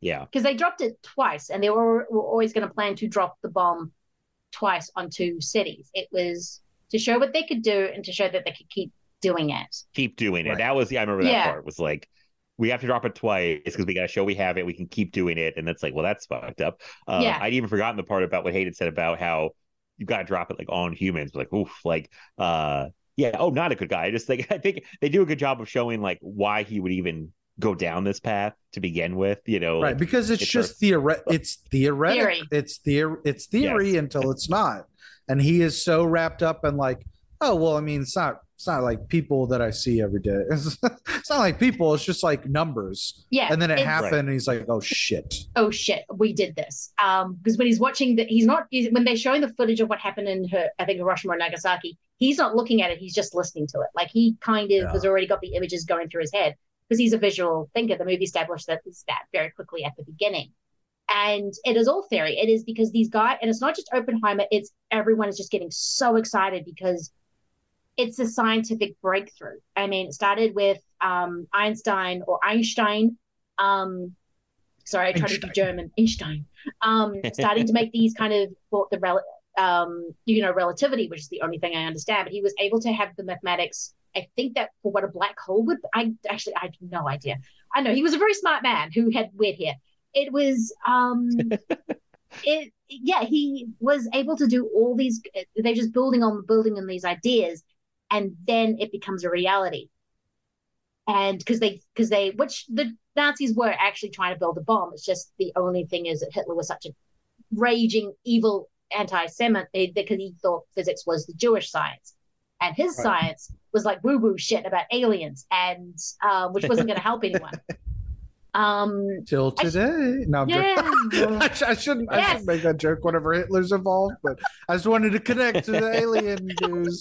It's just like they picked the perfect time when no one would care. So I've got too many other things to worry about. We can't be worrying about aliens right now. That depress. Um, this depresses me. I'm sorry. I got us. I know it does me too. I'm just like, we should be excited, and everyone's like, mm, nah, I can't do that right now. I, I've got to worry about this. Um, but yeah, it's just this amazing thing of fairy theory. Oh, they're playing around with these ideas. Can they do it? You know, um, but they don't think they should, and then it's kind of taken out of their hands before they can kind of change their mind. It's like the government's quickly like, oh, put it in a box, let's go. Mhm. And that's a devastating scene. And it's just as simple. They're in these crates, driving them out of the desert.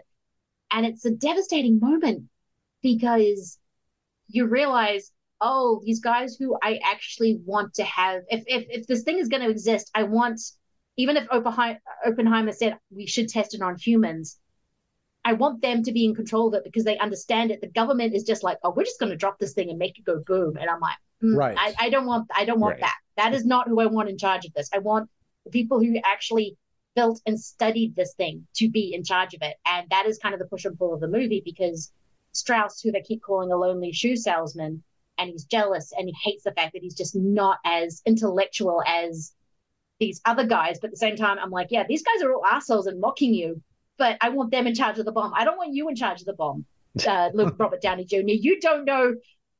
You're looking at things. Yeah, I don't want you in charge of it. Get get out of here. Get out of here. Get out of here, Iron Man. Well, and th- you know what? We're Which is talking, which is like, funny because they talking did play Iron uh, Man. We're talking about uh Los Alamos and the test and them taking the bombs away and let's just talk about that that whole section Oh. in Los Alamos. I think it that when I said it was like half a masterpiece, I think that whole portion of the movie is a masterpiece.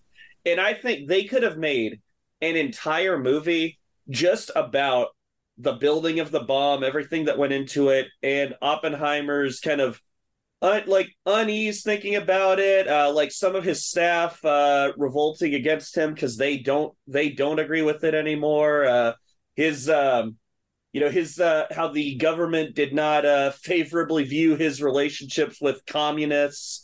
Like i think all that is food for a great movie you end it you can end it after the bombs have been dropped and he just has this crippling regret. Because that at like you get the rest of the stuff with how he was kind of screwed over and it sucks but it's just like it just further illustrates his regret. And i felt like that's why i didn't like that portion of it because i felt like i had gotten the point once the bombs had been dropped and i didn't need the extra like half hour 45 minutes of courtroom drama showing him getting fucked over leading to the revelation of they weren't talking about you Lewis Strauss they were talking about uh they were talking about uh how he had given Einstein a reward like again I would more agree about with that. reputation than it does the magnitude. Like I think that's kind of And let- where let- I'm let me, uh, yeah. It turns let into the me uh, reputation. undermine yeah. I just Yeah. want to underline this by saying I only saw the movie once.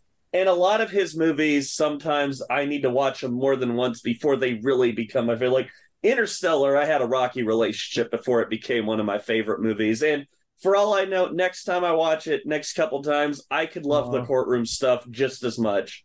But I like right now, after my first viewing, I think that that stuff kind of drags down what is otherwise just a gut punch of a movie. I could see how the courtroom stuff might seem or might be superfluous to some people who watch it, but like, okay, not only do I just eat courtroom stuff up, like I just love courtroom movies. Not only that, I do think that it gives me, like viewers like me, a much needed. Okay, this guy needs to be knocked down a few pegs. so like, it gave me the satisfaction of seeing him like have to like stir like you know uh, squirm a little bit where he was because just like good out with your reputation but but kind of. I, I mean I see it a little differently. I see it more as him trying to defend. I mean, I've read a reputation that he is Prometheus, therefore he has to be punished, and it's him taken down a peg. For me, I kind of see it as it more as these men's reputation and how other people see them. Strauss is obsessed with it. Oppenheimer is absolutely obsessed with it. I think there is some truth to when Strauss kind of is railing at um, Alden Ehrenreich, going, he wanted to own the bomb. It wanted he wanted his name on it, and I think there is some truth to that because that one line I love, and I don't love the Truman stuff, but I love that line. He says, "Do you think the Japanese are going to care about you, Um, who, who are, or who built it? They're going to care about who dropped it, which is me. Everyone's trying to take ownership of this thing, and Oppenheimer's like, no, it's my thing. I I made it. This is mine. Therefore, I should have control over it. And he keeps doing that to the end of things. So it's kind of more about him. This is my thing. And I think with Nolan, you do have to watch them a couple of times to to get it. I'm still trying to get there with Interstellar and and, and Tenet. But on these watches that I had of it, it just seemed more like a man trying to protect his reputation more than anything else. So that could be more of a surface read. I I need to again because he's awful. He is awful. He's, He he's that is. guy. Yeah. I love the Truman scene, dude. I love the Truman. Yeah. scene. Just the way he's licking his lips, oh, it grosses me out. Gary Oldman just coming in and rocking it. It's like a great I know, scene. come in for one scene and kill it. Yeah, I wish someone had to. Get that actually- crybaby out of my mouth. Get that crybaby out of mouth. He's trying was to like, say man, this moment. I'm like, a I feel like I have blood in my hands. He's like, oh, Truman famously short arsehole. That was, yeah. I thought I, I- knew some of about presidents. I did not know how much of an asshole Truman was. Uh, He was the kind of asshole who just- dropped a bomb on. Well, but Let's just say, Japan. would, okay, hypothetical, would have Roosevelt besides that, dropped the bomb if he was alive in 1945? I don't. I mean, like that's one of those hypotheticals where it's like You don't I know. like, I'm a fan. I'm a fan of Roosevelt. I like the New Deal and all that kind of stuff. So, so it's like it's one of those hypotheticals where it's like I, I don't know. I don't. You know. I yeah, I couldn't tell you. I isn't You it one of those? things- I mean, I, know. I meant to I meant to research this more because I think it's debated still what kind of state Japan was in. We dropped the bomb. Like, do we even need to drop the bomb? Um, Well, no, know that's that's been what debated back- that's what the movie. They talk about the I mean, the movie, movie yeah. pretty much covers that. Yeah, that it um like they were not that far off from surrendering. just like state- Germany They were had just already making a statement. They were just I think making. they were Like, making they a even- statement. But there is the and line. they even go over the uh i just want to say they even cover the option of like dropping it on military targets and like nah that won't make big enough impact we need to drop Right. it on populated civilian areas like it is a Right. calculated move to do as much damage as possible I mean, there's a great line when Oppenheimer says the truth. Yeah, they may be close to um because it was a morale building thing for the states as well because they do make a good point. If you're a if Hitler's killed himself, Germany surrendered, Jap- Japan is probably going to surrender soon, but they are still very. We don't. I mean, there were pockets of the Japanese who would like never going to surrender. Most of the country wasn't gonna Right, do yeah, yeah. bullshit, but there were still pockets of it. I'm not saying it was the whole country, like that myth of like babies with friggin' samurai swords going after GIs. but it was um it sort of it was a statement, but it was if you're a GI who was about to be shipped out and you're probably 18, 20, um, shipped out to the Pacific, which was a brutal war, they don't know that the Japanese are about to. They're still having kamikaze pilots being thrown at them. So I get from that point of view, but at the same time, America was absolutely making a statement of look what we have. And and it pretty right? Yeah, yeah. like we can we can fuck you up like anyone it was just as much to show russia it was just as much to show europe uh, england it was just as much to show china it was just to show everyone look what we can do and if it wasn't going to be a place in germany it was going to be a place in japan it was just when they managed to finish the bomb yeah Uh-huh. It, it let's uh for a Good second stuff. let's um we've been talking about like the historical uh kind of representation of the film. Let's just for a second talk about it solely as a stylistic exercise in filmmaking. First, even though I didn't like the courtroom stuff, I did love that he was kind of going back to like the uh kind of puzzle structure that he had in his earlier in his career like memento and following and the prestige. I loved him going back to that because he hasn't dabbled in that in a while. Like dunkirk was kind of that but he still structured it like a you know standard motion picture to have like a momentum plot momentum.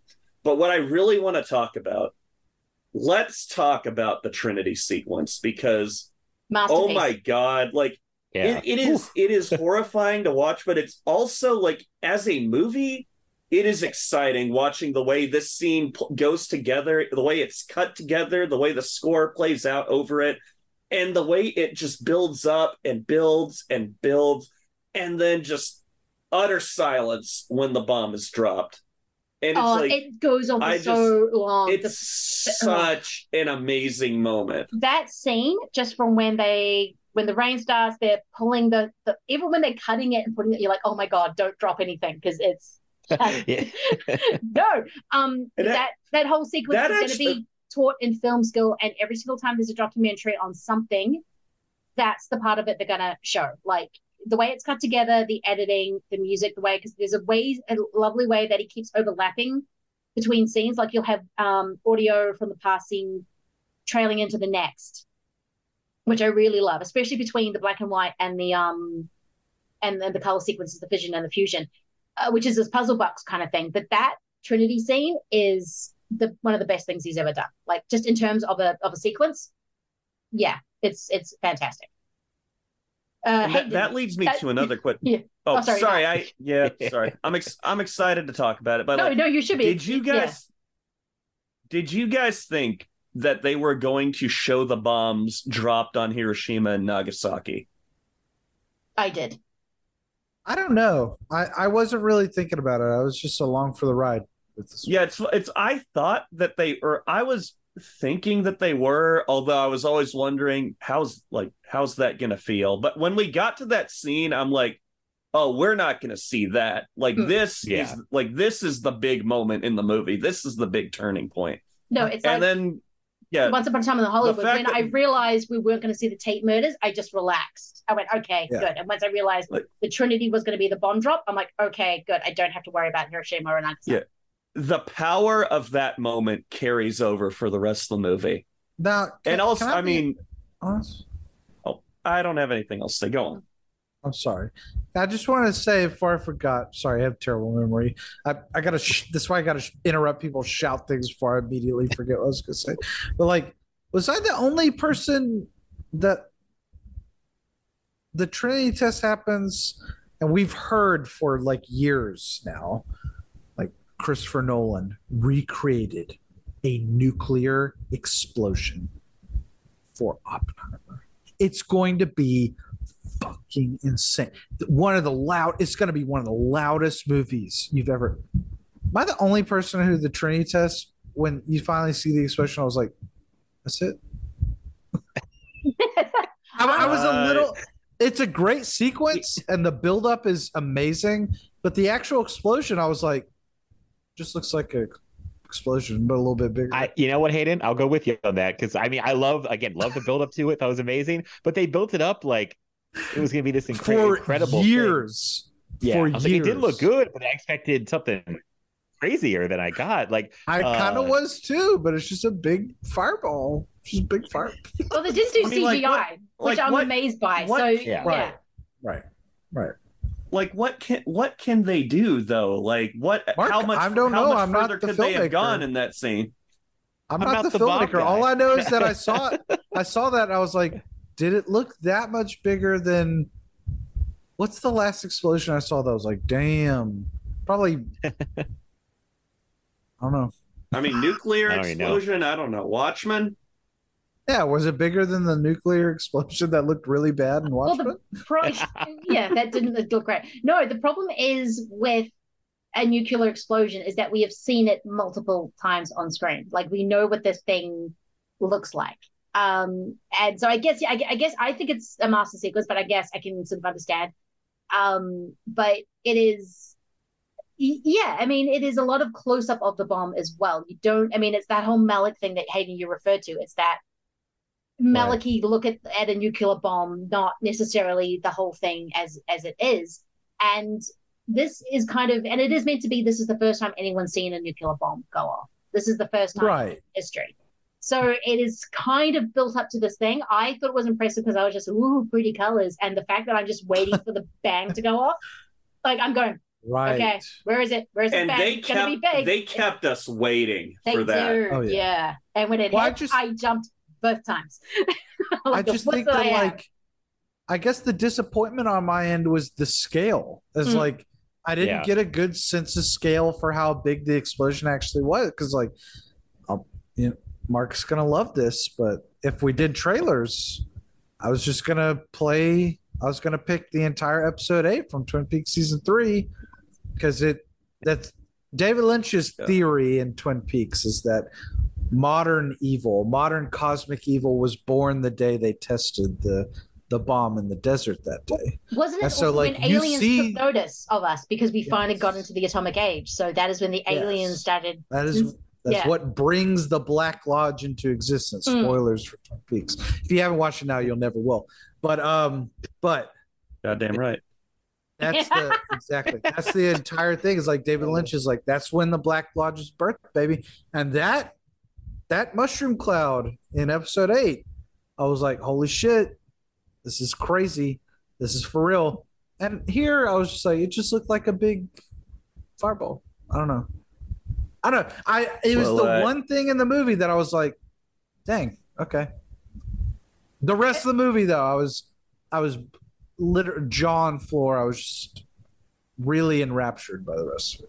Uh, Um, in order to get the uh, full experience of the motion picture, you're really supposed to seek it out in an IMAX theater, Hayden. Uh, that's sort where of you really want IMAX to was watch pretty big. Actually, I will say IMAX 70 millimeter, pretty big. It's sort of like I will say, I, I, sorry. I was, I'm What if joking. I Jaws, didn't see what if Jaws IMAX. came out? What if Jaws came out and for years we were hearing this is the biggest shark you've ever seen in your life. this is gonna be so big. Didn't that? Didn't that? And what you s- actually happened? Like there was a phase. Well, and then you see Jaws, and it's like t- it's like a ten foot long shark. You'd be like, I mean, it's a big shark, but come on. Isn't that what That's actually kinda how I happened? feel about like that. There was there was a phase when everyone was like, "Oh, oh shark, Jaws isn't that good because the shark looks fake," and everyone just went, "Not the point." Oh well, I'm sure we've anyone gone who through says that that is uh should should get out of here right now. Yeah. Listen, I never said that. I never said. No, I know- I know for- he just- me. Matt just thinks the shark had, should have had dueling guns. That is that was his Yeah, I just want the shark to have dual pistols. That's all Yeah. I was I know Yeah. for a fact if you showed Gen Z kids Jaws for the first time and they've never seen anything about it, they say the CGI is bad. and then you tell them there's no CGI in it. And then they go, What? Yeah. That's that's all I gotta say about that. And then they say 4.5 out of 5.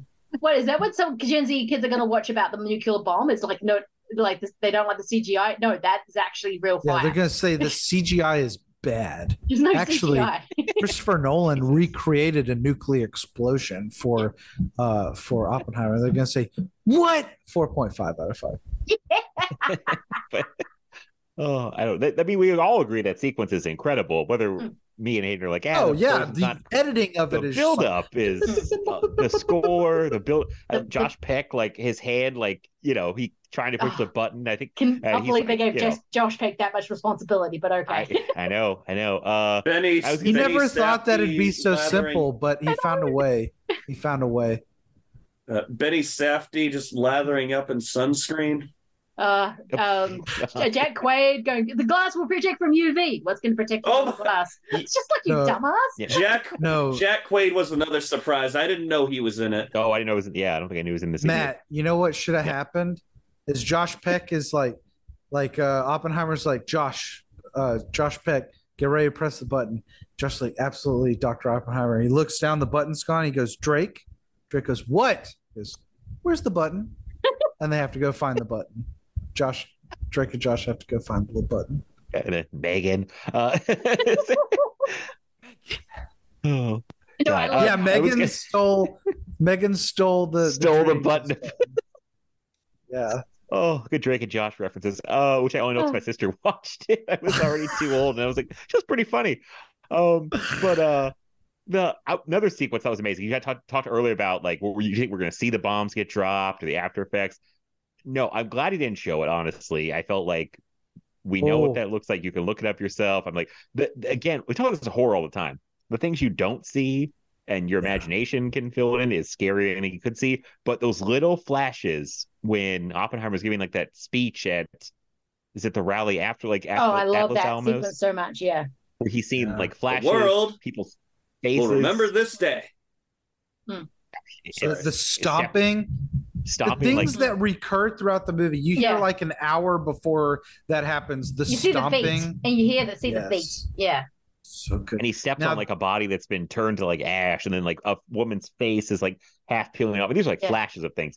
That stuff's so Uh-huh. much scarier, and uh, you know, I mean, The poor guy a- vomiting outside, like it turns into like this almost orgy with the cap. Well, no, there's a couple making out in the corner. Um, because I know, yes, Flor- yes, uh, Florence Pugh has boobs, and you see them in this movie. Yeah, there was a sex scene.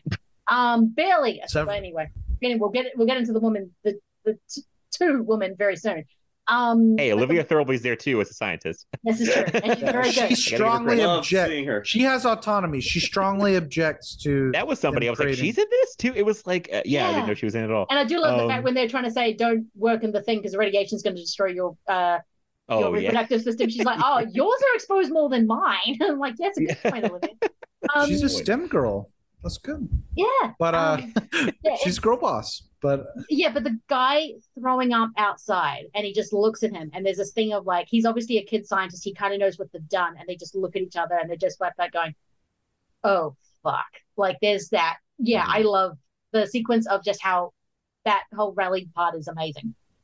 There were a lot of surreal touches that there were Hmm. eight people in my theater other than me. It was kind of sad. But to be fair, it was the first showing of any movie that day. So honestly, you know, who knows? But one of the people in the theater was a little kid who I guess really Oh. wanted to come see the movie. And the mom was like, Oh, this will be like A science lesson. Historical. an do it. to learn. Yeah, Yeah. an experience. and like he saw the trailer for Exorcist Believer and he was like, Why would they make that? So automatically I was like, oh boy, this, Oh, boy. Oh, oh boy. And so there are a lot of surreal touches in the movie, like whenever they're questioning him in front of his wife about the affair, and then you just see Sir, uh, uh, Oh Jesus Christ! Cillian Murphy naked Yeah. in the room, and Yeah. she's writing him and whatnot. just It's- the look on her face is yes, kind of dev- I mean, okay, Nolan had the thing of bridging his characters, and Oppenheimer actually had an affair with Jean Tatlock, and she did end her life. But because it's a Nolan movie, and just some of Emily Blunt's lines, I'm just like going, "Oh, dude, okay, fine. Did you need those actors of that caliber to do those roles? No." But they are amazing. But it's just that kind of. I mean, when her, the look on her face when she's writing him in the in the in the um, yeah, courtroom scene is amazing. It's just such a sad moment, and It's- yeah. I mean, it's sound- like I will Yeah. say, it sounds like Florence Pugh had a better time doing her very few scenes in this movie than she had being the very strong female lead in "Don't Worry, Darling." well, yeah, because So- she had to friggin' deal with True. um friggin' Harry Styles sleeping with what's her name, and yeah, she actually sounds like she had a bit of time doing this. Um, oh, yeah. I no, Double I Did you guys get awkward? Oh, sorry, awkward worry, giggles darling. during the air interrogation sex scene because I had a lot of awkward. I had a full I- theater and a lot of awkward I laughter. definitely had up. a I- couple in my. I awkwardly giggled myself just because I was not I was not Expecting expecting a surreal Yeah. touch like that from Nolan in the movie. Yeah. I was like, huh, oh, weird. That's like kind of heavy handed, but I like heavy handed. This is good. But the kid behind me was like, What's happening? And the mom's like, the mom, the mom was like, It's it's in her head. It's in her head. And then like later when he steps on the body, he was like, Was that a dead guy? Mhm. And uh, the mom was like, Oh my it's, it's God. it's in his head. It's just how he feels I feels. love your And impression I was- this kid. yeah, I was like, asking very important questions, are- by the way. yeah, I was Yeah. like, these are new concepts for this kid who is still whose brain is still developing. He's like, Yeah. oh, just he's just now being confronted with like interiority, like Yes. psychology. Yes. I, I mean, the whole scene when she's getting him to read Sanskrit and she's naked on top of him, which I'm guessing from this movie, Oppenheimer, never on top. That's okay. It's whatever you whatever you do. Um, and she's getting it's it's kind of a sexy scene, but because it's Florence Pugh, I mean, she's can do no wrong in my eyes, and I love her in this scene, and like no more fucking flowers and all that kind of thing. I just just it look. Emily Blunt is great as Kitty Oppenheimer, and I think she did have issues with alcoholism. And in the 1950s, when you got postmodern postpartum depression, you gave your kid away to a friend. That was just kind of the 50s, at the, the time. It sucks, but The you didn't brat is asleep. Let's party. yes, pretty much. but Not a great mom. and yes, no one in the fifties were. I think you've just got to realize that. Um, it's Right. why a certain generation's so screwed up. It's just because their parents were smoking and drinking all the time. Right. but it's it, dealing with their own um, issues with World War II. But it's kind of this thing where I understand the movie is about Oppenheimer, so everyone is going to be how they are affected by Oppenheimer. That's Cillian Murphy is one of his best performances. He'll get all the awards. I think he deserves it. But it just when Emily Blunt is playing normal wife character and she seemed to get all the cliches, like Yeah. uh, like, okay, he goes, oh, we're talking about the baby. No, we're talking about the world. It's more important and your place in it. I'm like, oh, okay, so you've given all the cliche cliche lines to Emily Blunt, except for when she's um going toe to toe with um Jason Jason Patric.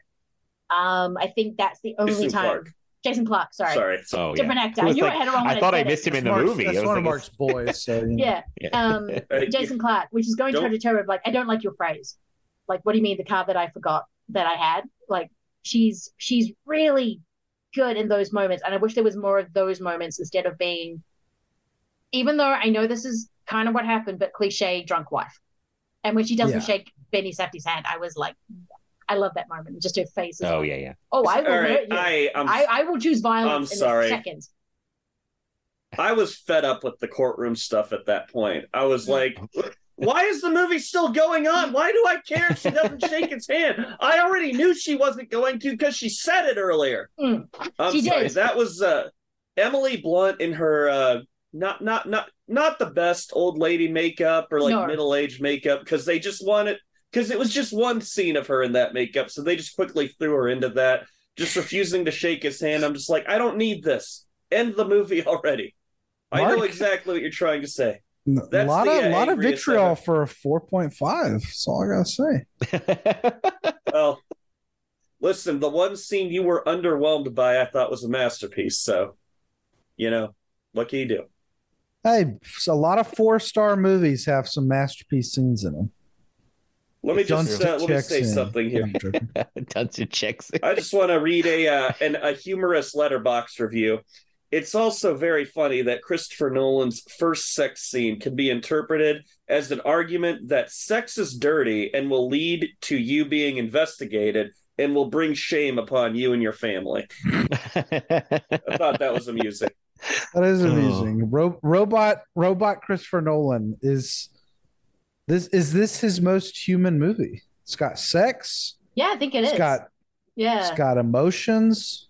No, like like his movies have never had emotion. He's not Yeah. Stanley Kubrick. I know, His it's just the whole thing Interstellar with the whole thing with the communism thing. I'm like going, everyone was a communist in the 1930s. Like, let it go. I would have been a communist in the 1930s.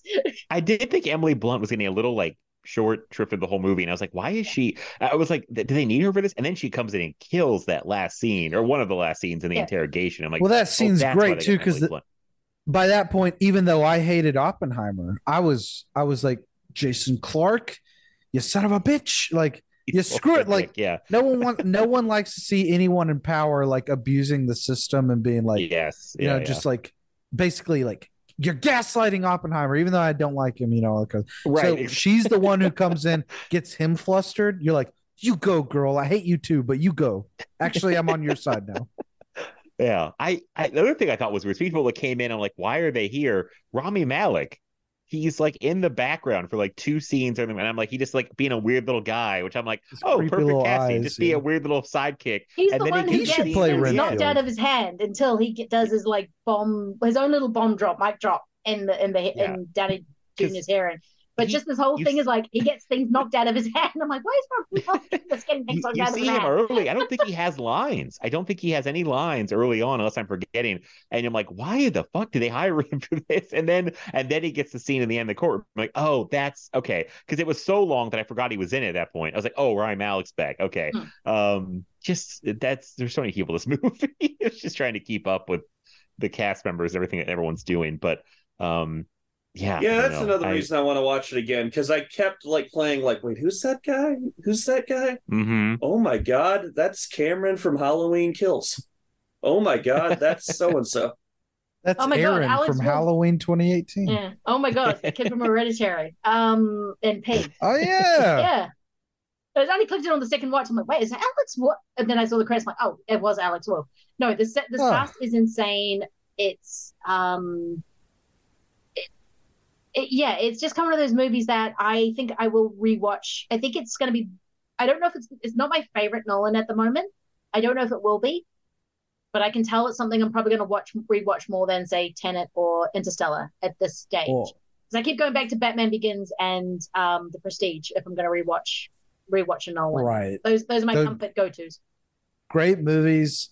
Tenet's a rewatcher for me. I think that movie's just cool. It operates on like cool mode the whole movie. It does. But like Lindsay, I think you're like me. We get in moods where we want to watch some talkies. Yeah. And like even though this movie is heavy as hell, this one's gonna be a throw on for me. oh, just the it's scene. so uh, when Matt Damon's interviewing him and they're just like going back and forth is so great. Um, there's just these Mhm. little talky moments. Um, Robert Downey Jr. just nails that dialogue and just makes it kind of seem kind of natural until he's like blowing up.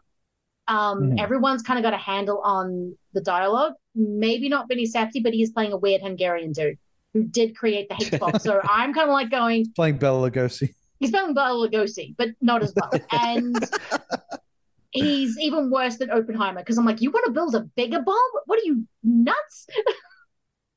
I like I re- I like related to him because he was the guy sitting in the corner who would like throw out and be like, "What about water bomb?" And they were like, "Oh, Oh, yeah. shut up!" And then so, and then No. they'd be Oh, like, "Why aren't you, doing, why are you doing- doing any work?" And he's yeah, like, that's gonna say. All the other scientists are complaining because he's never doing any work, but he's no, I'm thinking. I'm.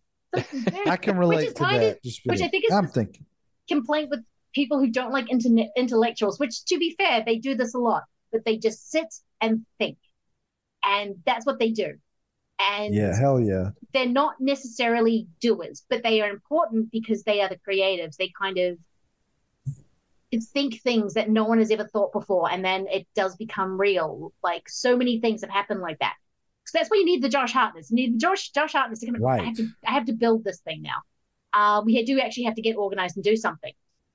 But I think that's what there's there's a resentment um, from people who just can't sit and think, and they are very the thinkers are very hard people to live with. I do not want to live with Oppenheimer. I don't want to live with any of those guys except Kenny B because I love it every single time he does an accent. And Oh. the fact that he was doing a Danish accent, I'm just like, um, He's thank so you. good. It slips into South African and I love it.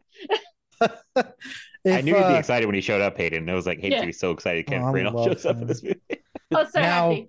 It's like if he comes if he comes Nolan's new site new um golden boy, like like um uh Oh, yes. Michael Caine. Michael happy. Caine. So if he's his new Oh. Michael Well, Caine, I'm gonna be three- so happy. Oh, He's three movies in so far. He could be the new Michael Caine, and like it What's the does third make me sad that Mike Michael Caine is like you know he's retired. Okay. it makes me sad, but like if we get a new Kenny B at, with every Nolan movie, hell yes. He Nolan could make could the next his. Poirot movie. Oh my god. Oh, Oh my god. the movie I'm most looking Oh forward my to this God. year, and I realized Me that there too, is a Scor- me Scorsese too, coming out. too. But a haunting Lindsay, in let's go together. Yes, we'll go together.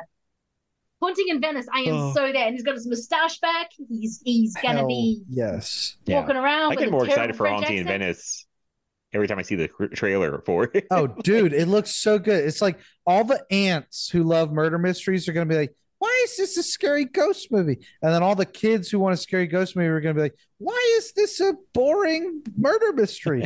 And me and Lindsay are going to be like, fuck yeah. Oh yes! Woo! woo, woo, woo. No, it's gonna be. He's got his mustache back. Yeah. If he eats a delicious cool. looking cake in this movie, 10 out of 5, 10 out of 5. That Yeah. came over. Yeah. It's game Oh, over, I also feel this movie, Oppenheimer, is so stacked with people. So we're just going to talk all these people. Barely talk about Matt Damon, who I think is great and He's adds really like good. some of the only like levity to the whole movie. Yes, The back and forth with him and Oppenheimer, I love because they're such different guys, but like they respect each other, and they you can tell yeah, they respect like it, have a good other. back yeah. and Like- forth, and like the whole. I mean, it's in the trailer, but I still love the movie when they're going back and forth. About to drop, about to do the test, and Matt Damon's talking about like the possibility to blow up the world. And he was like, "What's the chance of that?" It's like near zero. He's like, Is it the best we could do? Like, I, you know, I'm paraphrasing, what do it, you but like, know, what would be better? he goes, "What What's do you better? want from It's like, zero would be nice. Zero would be nice because what would you like from Theory? And 'cause Yeah. he's a ther- he's a theorist, and uh, yeah, Matt Damon's like, well, a, a- an absolute zero would be nice. And I, except for the one line reading where he has to yell at that really one annoying guy, um, Oh, who- yeah. who, who like quits in a hissy fit. Um, but he's like, this is the most important thing in the fucking world. I'm like, whoa, whoa, this is none of the movie has been this intensely loud and shouty. Everyone's mostly calm, and then you come in with that. I'm like, I'm so confused. Where, where did that moment? Yeah, that That felt like a, a later day Paul Thomas Anderson scene from like The Master or something because they're like slowly zooming in on Cillian uh, Mur- uh, Murphy as he's like he's just like looking nervous between each guy, and you just see Matt Damon on the very edge of the frame being like, "It's the most important fucking thing to ever happen in the fucking world," and the guy, the other guy's like, "Why are you yelling at me?" And it's, it felt like so, it felt like some weird little I'm in punch moment drunk from like love. Inherent Vice. Yeah, or I'm in punch drunk love for a second. I'm like, I, I don't know how I got here. At least for the Paul Thomas Anderson, I'm used to the vibe, and this one I'm just like, it's like a two second thing out of a three hour movie, but for some reason I'm like, what?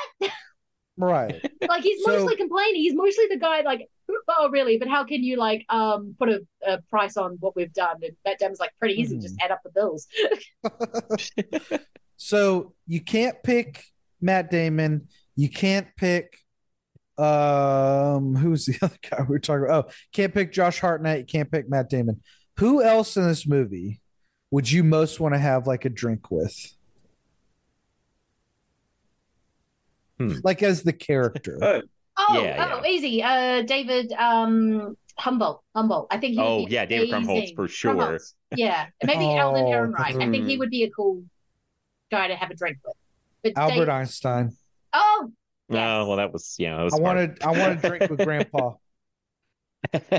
Casey He showed up Affleck. I don't know why. apparently quite Oh, the God. back in the day. what did you say, Mark? Casey Affleck. Well, that Mark had to repeat that joke. Like, being just uncomfortably questioned the whole time, just Yeah. knowing that this guy could and probably will murder me at any moment. I don't know No, why. I, Every I, I don't know. I'd pro- Sorry. I just say pro- probably Alden Ehrenreich, just because he's he's just a little Oh, yeah. Senate aide. He's got no pretensions about him. Every time Einstein showed up, it I was like, it was almost like Santa Claus popping up. I was just like, he's he's reached like this mythical figure status where I'm like, did Einstein really exist? or was he like a Merlin does. figure? He is kind, of, and he's like a ghost. Like he's only with that weird guy who thinks the Nazis are poisoning his food, and he's only with Oppenheimer. Like he's not really in the clique, so he's just kind of there, just dispensing wisdom.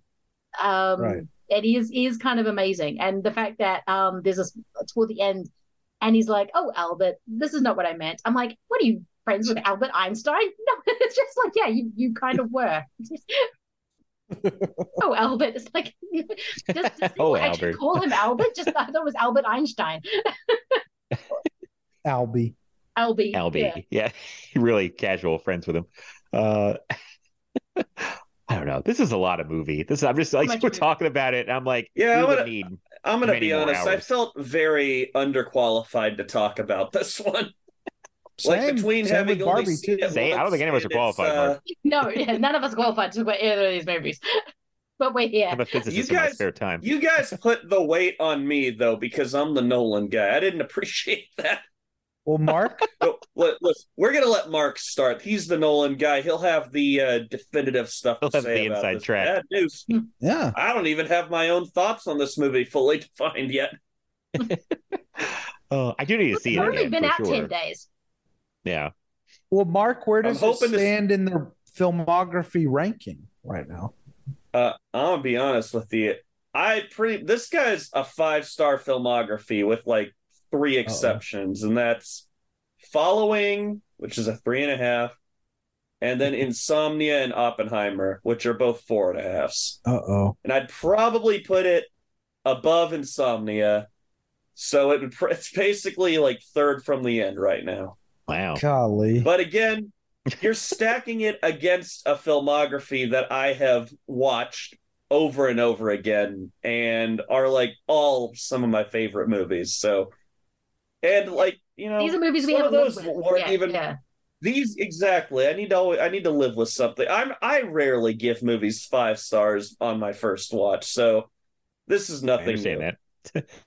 But I will say he's he's he's released a lot of movies that have gotten fives from the get go. Like Inception is one of my five favorite. That's the. Mark movie. I love Inception. Inception and Interstellar, those are my top two. Well, for Actually- him, Makes not for. Yeah, Hayden, what's your top Nolan movie? My top, huh? What are your top Nolan? What is your top Nolan movie? Oh, I think it. Uh, I think it's it's either Dark Knight Rises or The Prestige. I think it's probably still Dark Knight Rises though. But I mean, Oppenheimer's in the. It's got to be in the top five. I I I I love this movie, but I think it's Rises for me. The highs are just so high. I love Bane. The Prestige. Mm. Oh, Prestige is. is Ooh, that's my number three. Matt, your top Nolan. Oh man, this it's tough. It used to be Dark Knight like real solidly, but Well, I Dark think I did something I mean, so good. to that movie that I just killed it because I watched it so many times that I think I actually damaged the movie. like, like, like I think I heard its five star rating because I watched it.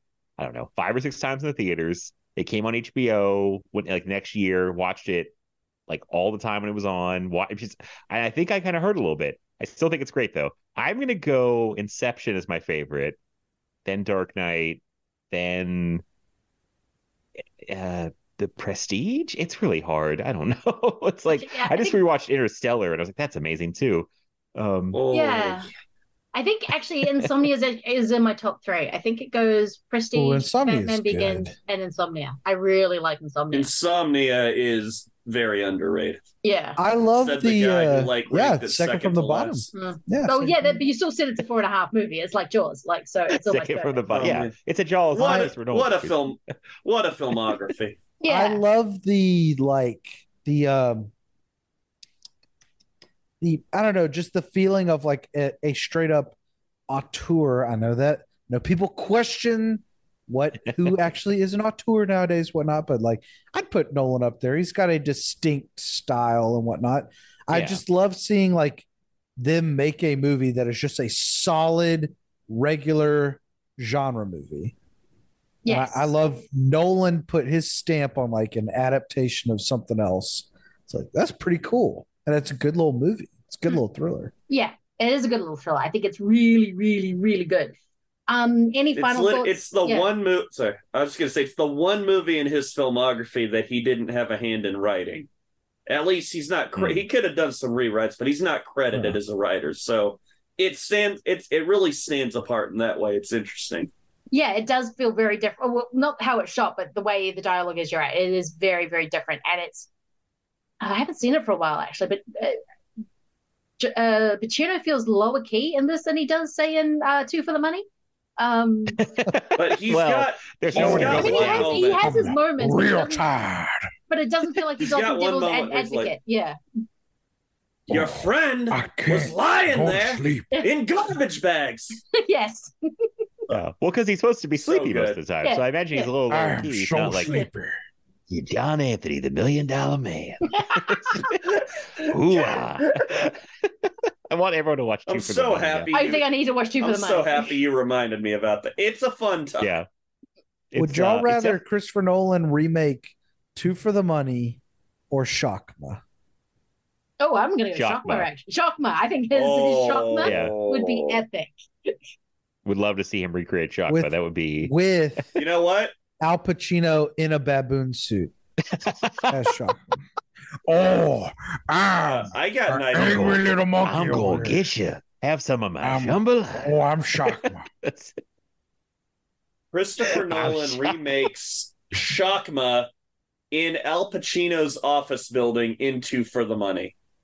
So Oh, he there we- basically combines the two. it's two for oh, one. we And go. instead of running around a science building, you're running around a big sports betting sports firm. betting office. killing all like, these all these big rich white people who deserve it. Excellent.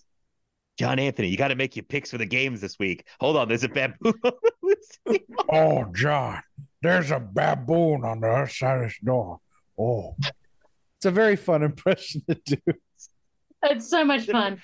Everyone has their own little different spin on it too. I feel like I go, I kind of steal from like the Adam Risky one, which more like it's feel like it's like the very like oh hoo-ah. like it's very he's- Hoo-ah. it's kind of like if you've seen another any given Sunday, it's like he's in that movie and he's trying to get everyone to eat his jambalaya. It's Jambalaya, baby. so- He's like, you gotta try my jambalaya. Oh, Uh, jambalaya sounds so good right now. He does get he does get obsessed with food quite a bit when you can tell he's riffing. It's very strange. Yeah, I, he, yeah. The uh, the Nathan Taco thing is probably a riff in a Two for the Money. He's had a dick What's like that? a Hebrew national hot. What's that scene?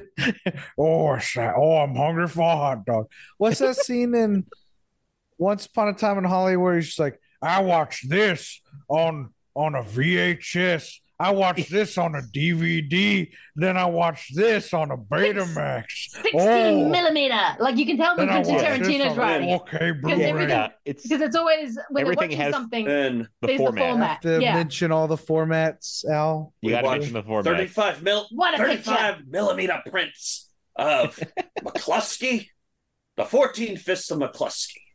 What a poured picture. Oh, then I myself listened to this on cognac. a I cut cylinder. myself a Cohiba. Oh, I was just thinking, what if uh the Then I watched this on a 320p video form on on YouTube.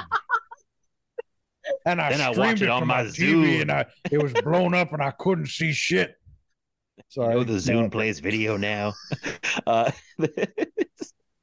well, I was thinking, what if the big line that we waited the whole movie in Oppenheimer for is when Oppenheimer walks up to Einstein and Einstein says, "I ordered my hot sauce an hour ago." If that was Would have been a five star movie. verse. Would have been a five star movie. Okay, I just had to get that joke in there. And then and that's why Einstein just walked away and didn't say anything. Didn't say anything. That, Really that leads to the zoom in on Oppenheimer's face, and then we end. Yes. That little Nobody I knows didn't get my hot on? sauce either. Mark, I need to hear you say the line before the end of this conversation. What? Okay. And and now I am become pretty cool, baby. Is that what you wanted me to say? Well, you gotta say your your spin on it. What what is But my spin did. on it? I, I thought thought that's what did you just told what I just said. Oh, I couldn't hear you. And now and now I have become pretty cool, baby. Hey, Yes. Both you- versions. You, You know, my uh, fun fa- I have a wonderful little book here that I uh, bought last year, didn't make it very far in, but the Nolan variations. And I turned to the index because I know this was written before Oppenheimer, but I know Oppenheimer's influenced a couple of his movies. So I've read Yeah. to see if there was any mention in Oppenheimer. Of course, there was. Uh, little interesting little fact I figured I found out was uh, as at the wrap party for Tenet, Robert Pattinson gave Christopher Nolan a book of Oppenheimer speeches. Yes. I knew I I I, thought, I heard it was the "Oh, biography, but. I knew it was so it was Robert Pat who should have been in the movie actually as a thank you, but never mind. Yeah. Um he's the one Oh yeah. that put in his, his idea because I thought this was a project he's been working on for 10 years. No, it was straight after Tenet finished. He went, "What am I going? to What am I going to make a movie?" And Robert Pattinson handed him a book, uh, because he knew he liked Oppenheimer, and he went, "You know what? This Oppenheimer guy could be a movie." And maybe I could play him. Yeah. And Christopher Nolan was like, no, no, no, no. No, no, no, no. I think I got a guy. I would I I, would have loved him to play the brother because, like, as much as I like Cameron from Hal from the new Halloween movies, he's great. I was the whole time I was like, this kid's like 18. Hmm, yeah. What's this guy like planning nuclear um, bombing sites? Like this, he has no business doing this. We need to get my 18 year old brother up here stat. Again, the, may, maybe he was just a really big fan of that Halloween trilogy. I would love. You know, I have this. I have this. Great to hear I- that. I, like to, I mean, my head canon is that Nolan's a big horror fan, and that's why he cast uh, Josh Stewart and uh, the guy that he co-starred with in The Collector for uh, The Dark Knight Rises, just because he's a really big fan of The Collector. and Oh, I yeah. think he cast. uh I think he cast uh, Jefferson Hall and Dylan Arnold in this because he's just a really big fan of David Gordon Green's Halloween trilogy. That would That's make me happy. canon. Yeah. So, are you looking forward to the uh, Exorcist Believer Believers Mark? Oh, Hayden! I- I think Hayden and I both are. Hmm, You both are. I This am is- this is definitely looking forward to it. Oh yeah.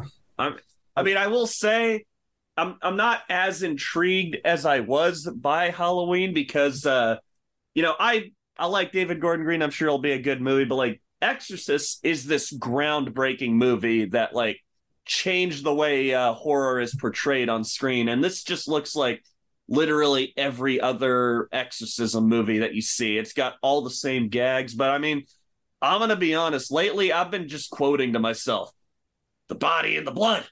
the body and the blood. And yeah, sure I'm- that doesn't I'm freak excited. out your Hey, roommates. Alan I hope it does.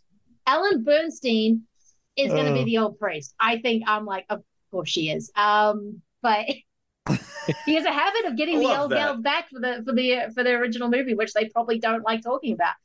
Well, like she, so Linda Blair is credited, and I'm assuming what I'm assuming is going to happen is that uh, Regan will have died off screen, but she will be the Father Karras in Exorcist 3 or the face of Pazuzu. And That's she'll what be I'm the kind of thing- hoping. Yeah, I, like that'd be really cool. Hmm. But who knows? I mean, this is supposed to be a trilogy again, another Yeah, trilogy. yeah. Oh, okay. What the like? What the really what the curious hell? how he's gonna how he's gonna divide these and what each one's gonna be.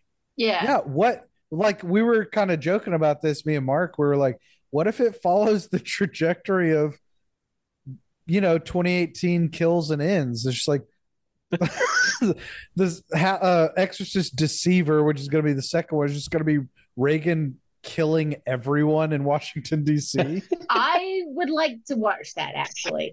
Linda walk Blair coming back. Even though I, I don't think wonder she if will. I think she's happy on her ranch with the horses, but I think her coming Yeah. back and just killing everyone would be kind of great. I wonder if he's gonna do what he did kind of with the Halloween trilogy, where Halloween 2018 I think starts off like in a pretty uh what's yeah, the word? I don't think the say neutral- one you expect. the one you expect. Like it's like okay, this is pretty normal. Audiences will really like it, and then he'll get weirder and weirder. I wonder. Like, Kind of hoping so. uh, I don't know, because yeah, the first I thought it was a fine trailer. People on Twitter, uh, hating you, of course, I know this is why you're on Twitter, but they like thought it was a really shitty trailer. But that trailer killed in my theater. People It's- were it's- yeah. excited I mean, because it like built I think it looks the good. music. Unless you have I- Russell Crowe with a terrible Italian accent, being an alcohol, a charming alcoholic, and a devil's basement, there is not many other ways to do an Exorcist movie. There's just There's just Yeah. yeah, yeah. Yeah, I, and not, I'm looking forward to it. I'm curious what's been put on. And again, yeah, people seem like they were really hyped about it because like it built up with that music. They guys dropping it kind of Mm. slowly. People like people around me are all like, "What's what? Like what's going on?" Like you know, because I didn't even know what it was. I love no the seen way the they trailer yet. Yeah, I love Snuck the it way in they there, worked man. that into the trailer. One day, I'm hoping they'll just sneak in Salem's Lot without saying anything about it online. but I uh, hope that for you, Hayden. I really do. Probably really do. I feel so bad. waiting a few more years. I don't know, but uh, but oh, uh, I mean, there's they've got it. So David Gordon Green has proved he is kind of a troll, but also a fan. I'm wondering what kind of Exorcist three stuff they're going to sneak into these movies, and if one of them Oh, is yeah. going to be a legit sequel to Exorcist three. I would be so happy because I mean- Exorcist Three is my Exorcist movie. So if I get some Yeah, it's a great 3 movie. yeah, it's an amazing movie. If I get some like mm-hmm. They're absolutely going to be doing Yeah. that. I heard that they fit Exorcist 3 into the Exorcist TV show somehow. I don't know how, but if they did that, like, of course they're going to do it for these movies. Mm-hmm. like, I think the believers. popular, I think the popular opinion at this point is that that's the true Exorcist sequel. Exorcist 2 doesn't exist. Yeah. shame for Pazuzu, but you know, Oy. best Dimmer name ever. Pazuzu. Puzzle. Anyway, thank you for listening to our Exorcist Believer podcast. Yes. Uh, come back and listen once we've actually seen the movie. Yep. Yeah. We, two for the money podcast. Uh, Yes. it's, they're going to recently re-release Two for the Money on the same day as um Exorcist, Exorcist Believers. Two for the Exorcist. two for the Exorcist. They could have called Um, them Two for the it Exorcist, two girls. yeah, they're good. Yes, two girls. Yeah, two for The Exorcist, the new Exorcist sequel. Those little girls look pretty freaky. They They did. they, do. did. There's there's some disturbing parts Body in in the that. blood. Body in the blood. Um, I just love the idea of Mark doing the dishes. Body in the blood. Body in the blood. Yeah. Your roommate's like, is he okay? He's So going I on knock Reddit on saying, her door. I, I knock on her door in the middle of the night and just shout it. Doug comes up to you and goes. I want Pat. that'd be terrifying. yes. I'd be like, I have to move. I can't do this anymore. oh, Uh, oh, okay, before we go, because you guys are getting late and I'm keeping you up, especially Matt, because you're the latest and you probably do have work some point tomorrow. Um, I do. I do. Yes, this has been, a, I l- love hanging out with you guys. And um, yeah, so Matt, where can people uh, find your good work? Oh yeah. Uh, so uh, I don't know. I'm surprised every time with that question. like, oh yeah, my plugs. Uh, you can follow me on Twitter or whatever in God's name it's being called now. Uh, uh at Maplet87. Follow the podcast at uh, Film Feast Pod. Me and the podcast Instagram at Film Feast. I did. I know this episode will be out after my latest episode, so I did announce on the podcast I'm going to be taking like a pretty long hiatus from the podcast. I have a few episodes uh coming up still for August uh that I'm gonna do, and then I'm gonna take a pretty lengthy break. But uh I'll pop back in probably here and there throughout the fall and then be back in full force like for Discoveries episodes, top 10 of the year episode with Mark and Hayden. Uh and yeah, so just I just want a little break from the whole the whole uh rigmarole and all the, you know, the editing, the scheduling, the all that. So yeah, just uh but but yeah, otherwise everything's good. So there'll still be episodes popping out here and there. So Hey, then where can people find your good work? Oh man, I'm on Letterboxd at Hayden Comes Alive.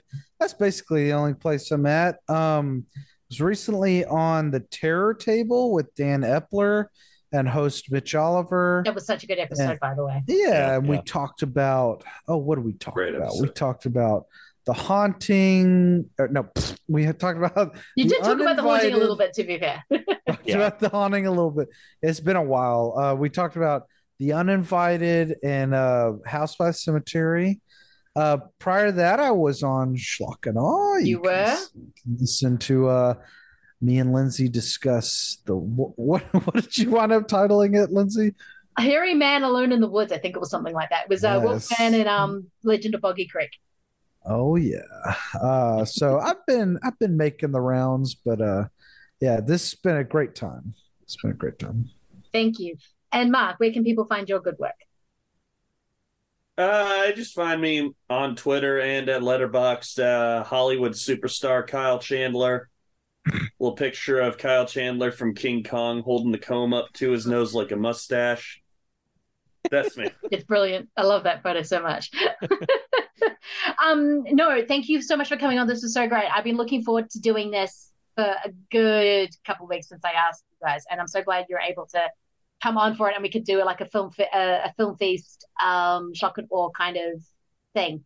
Um, yeah, you can follow me on all the usual places. You can either look under Schlock and Awe One or Reading Geek. There's too many, and they keep changing their names, so look under those two.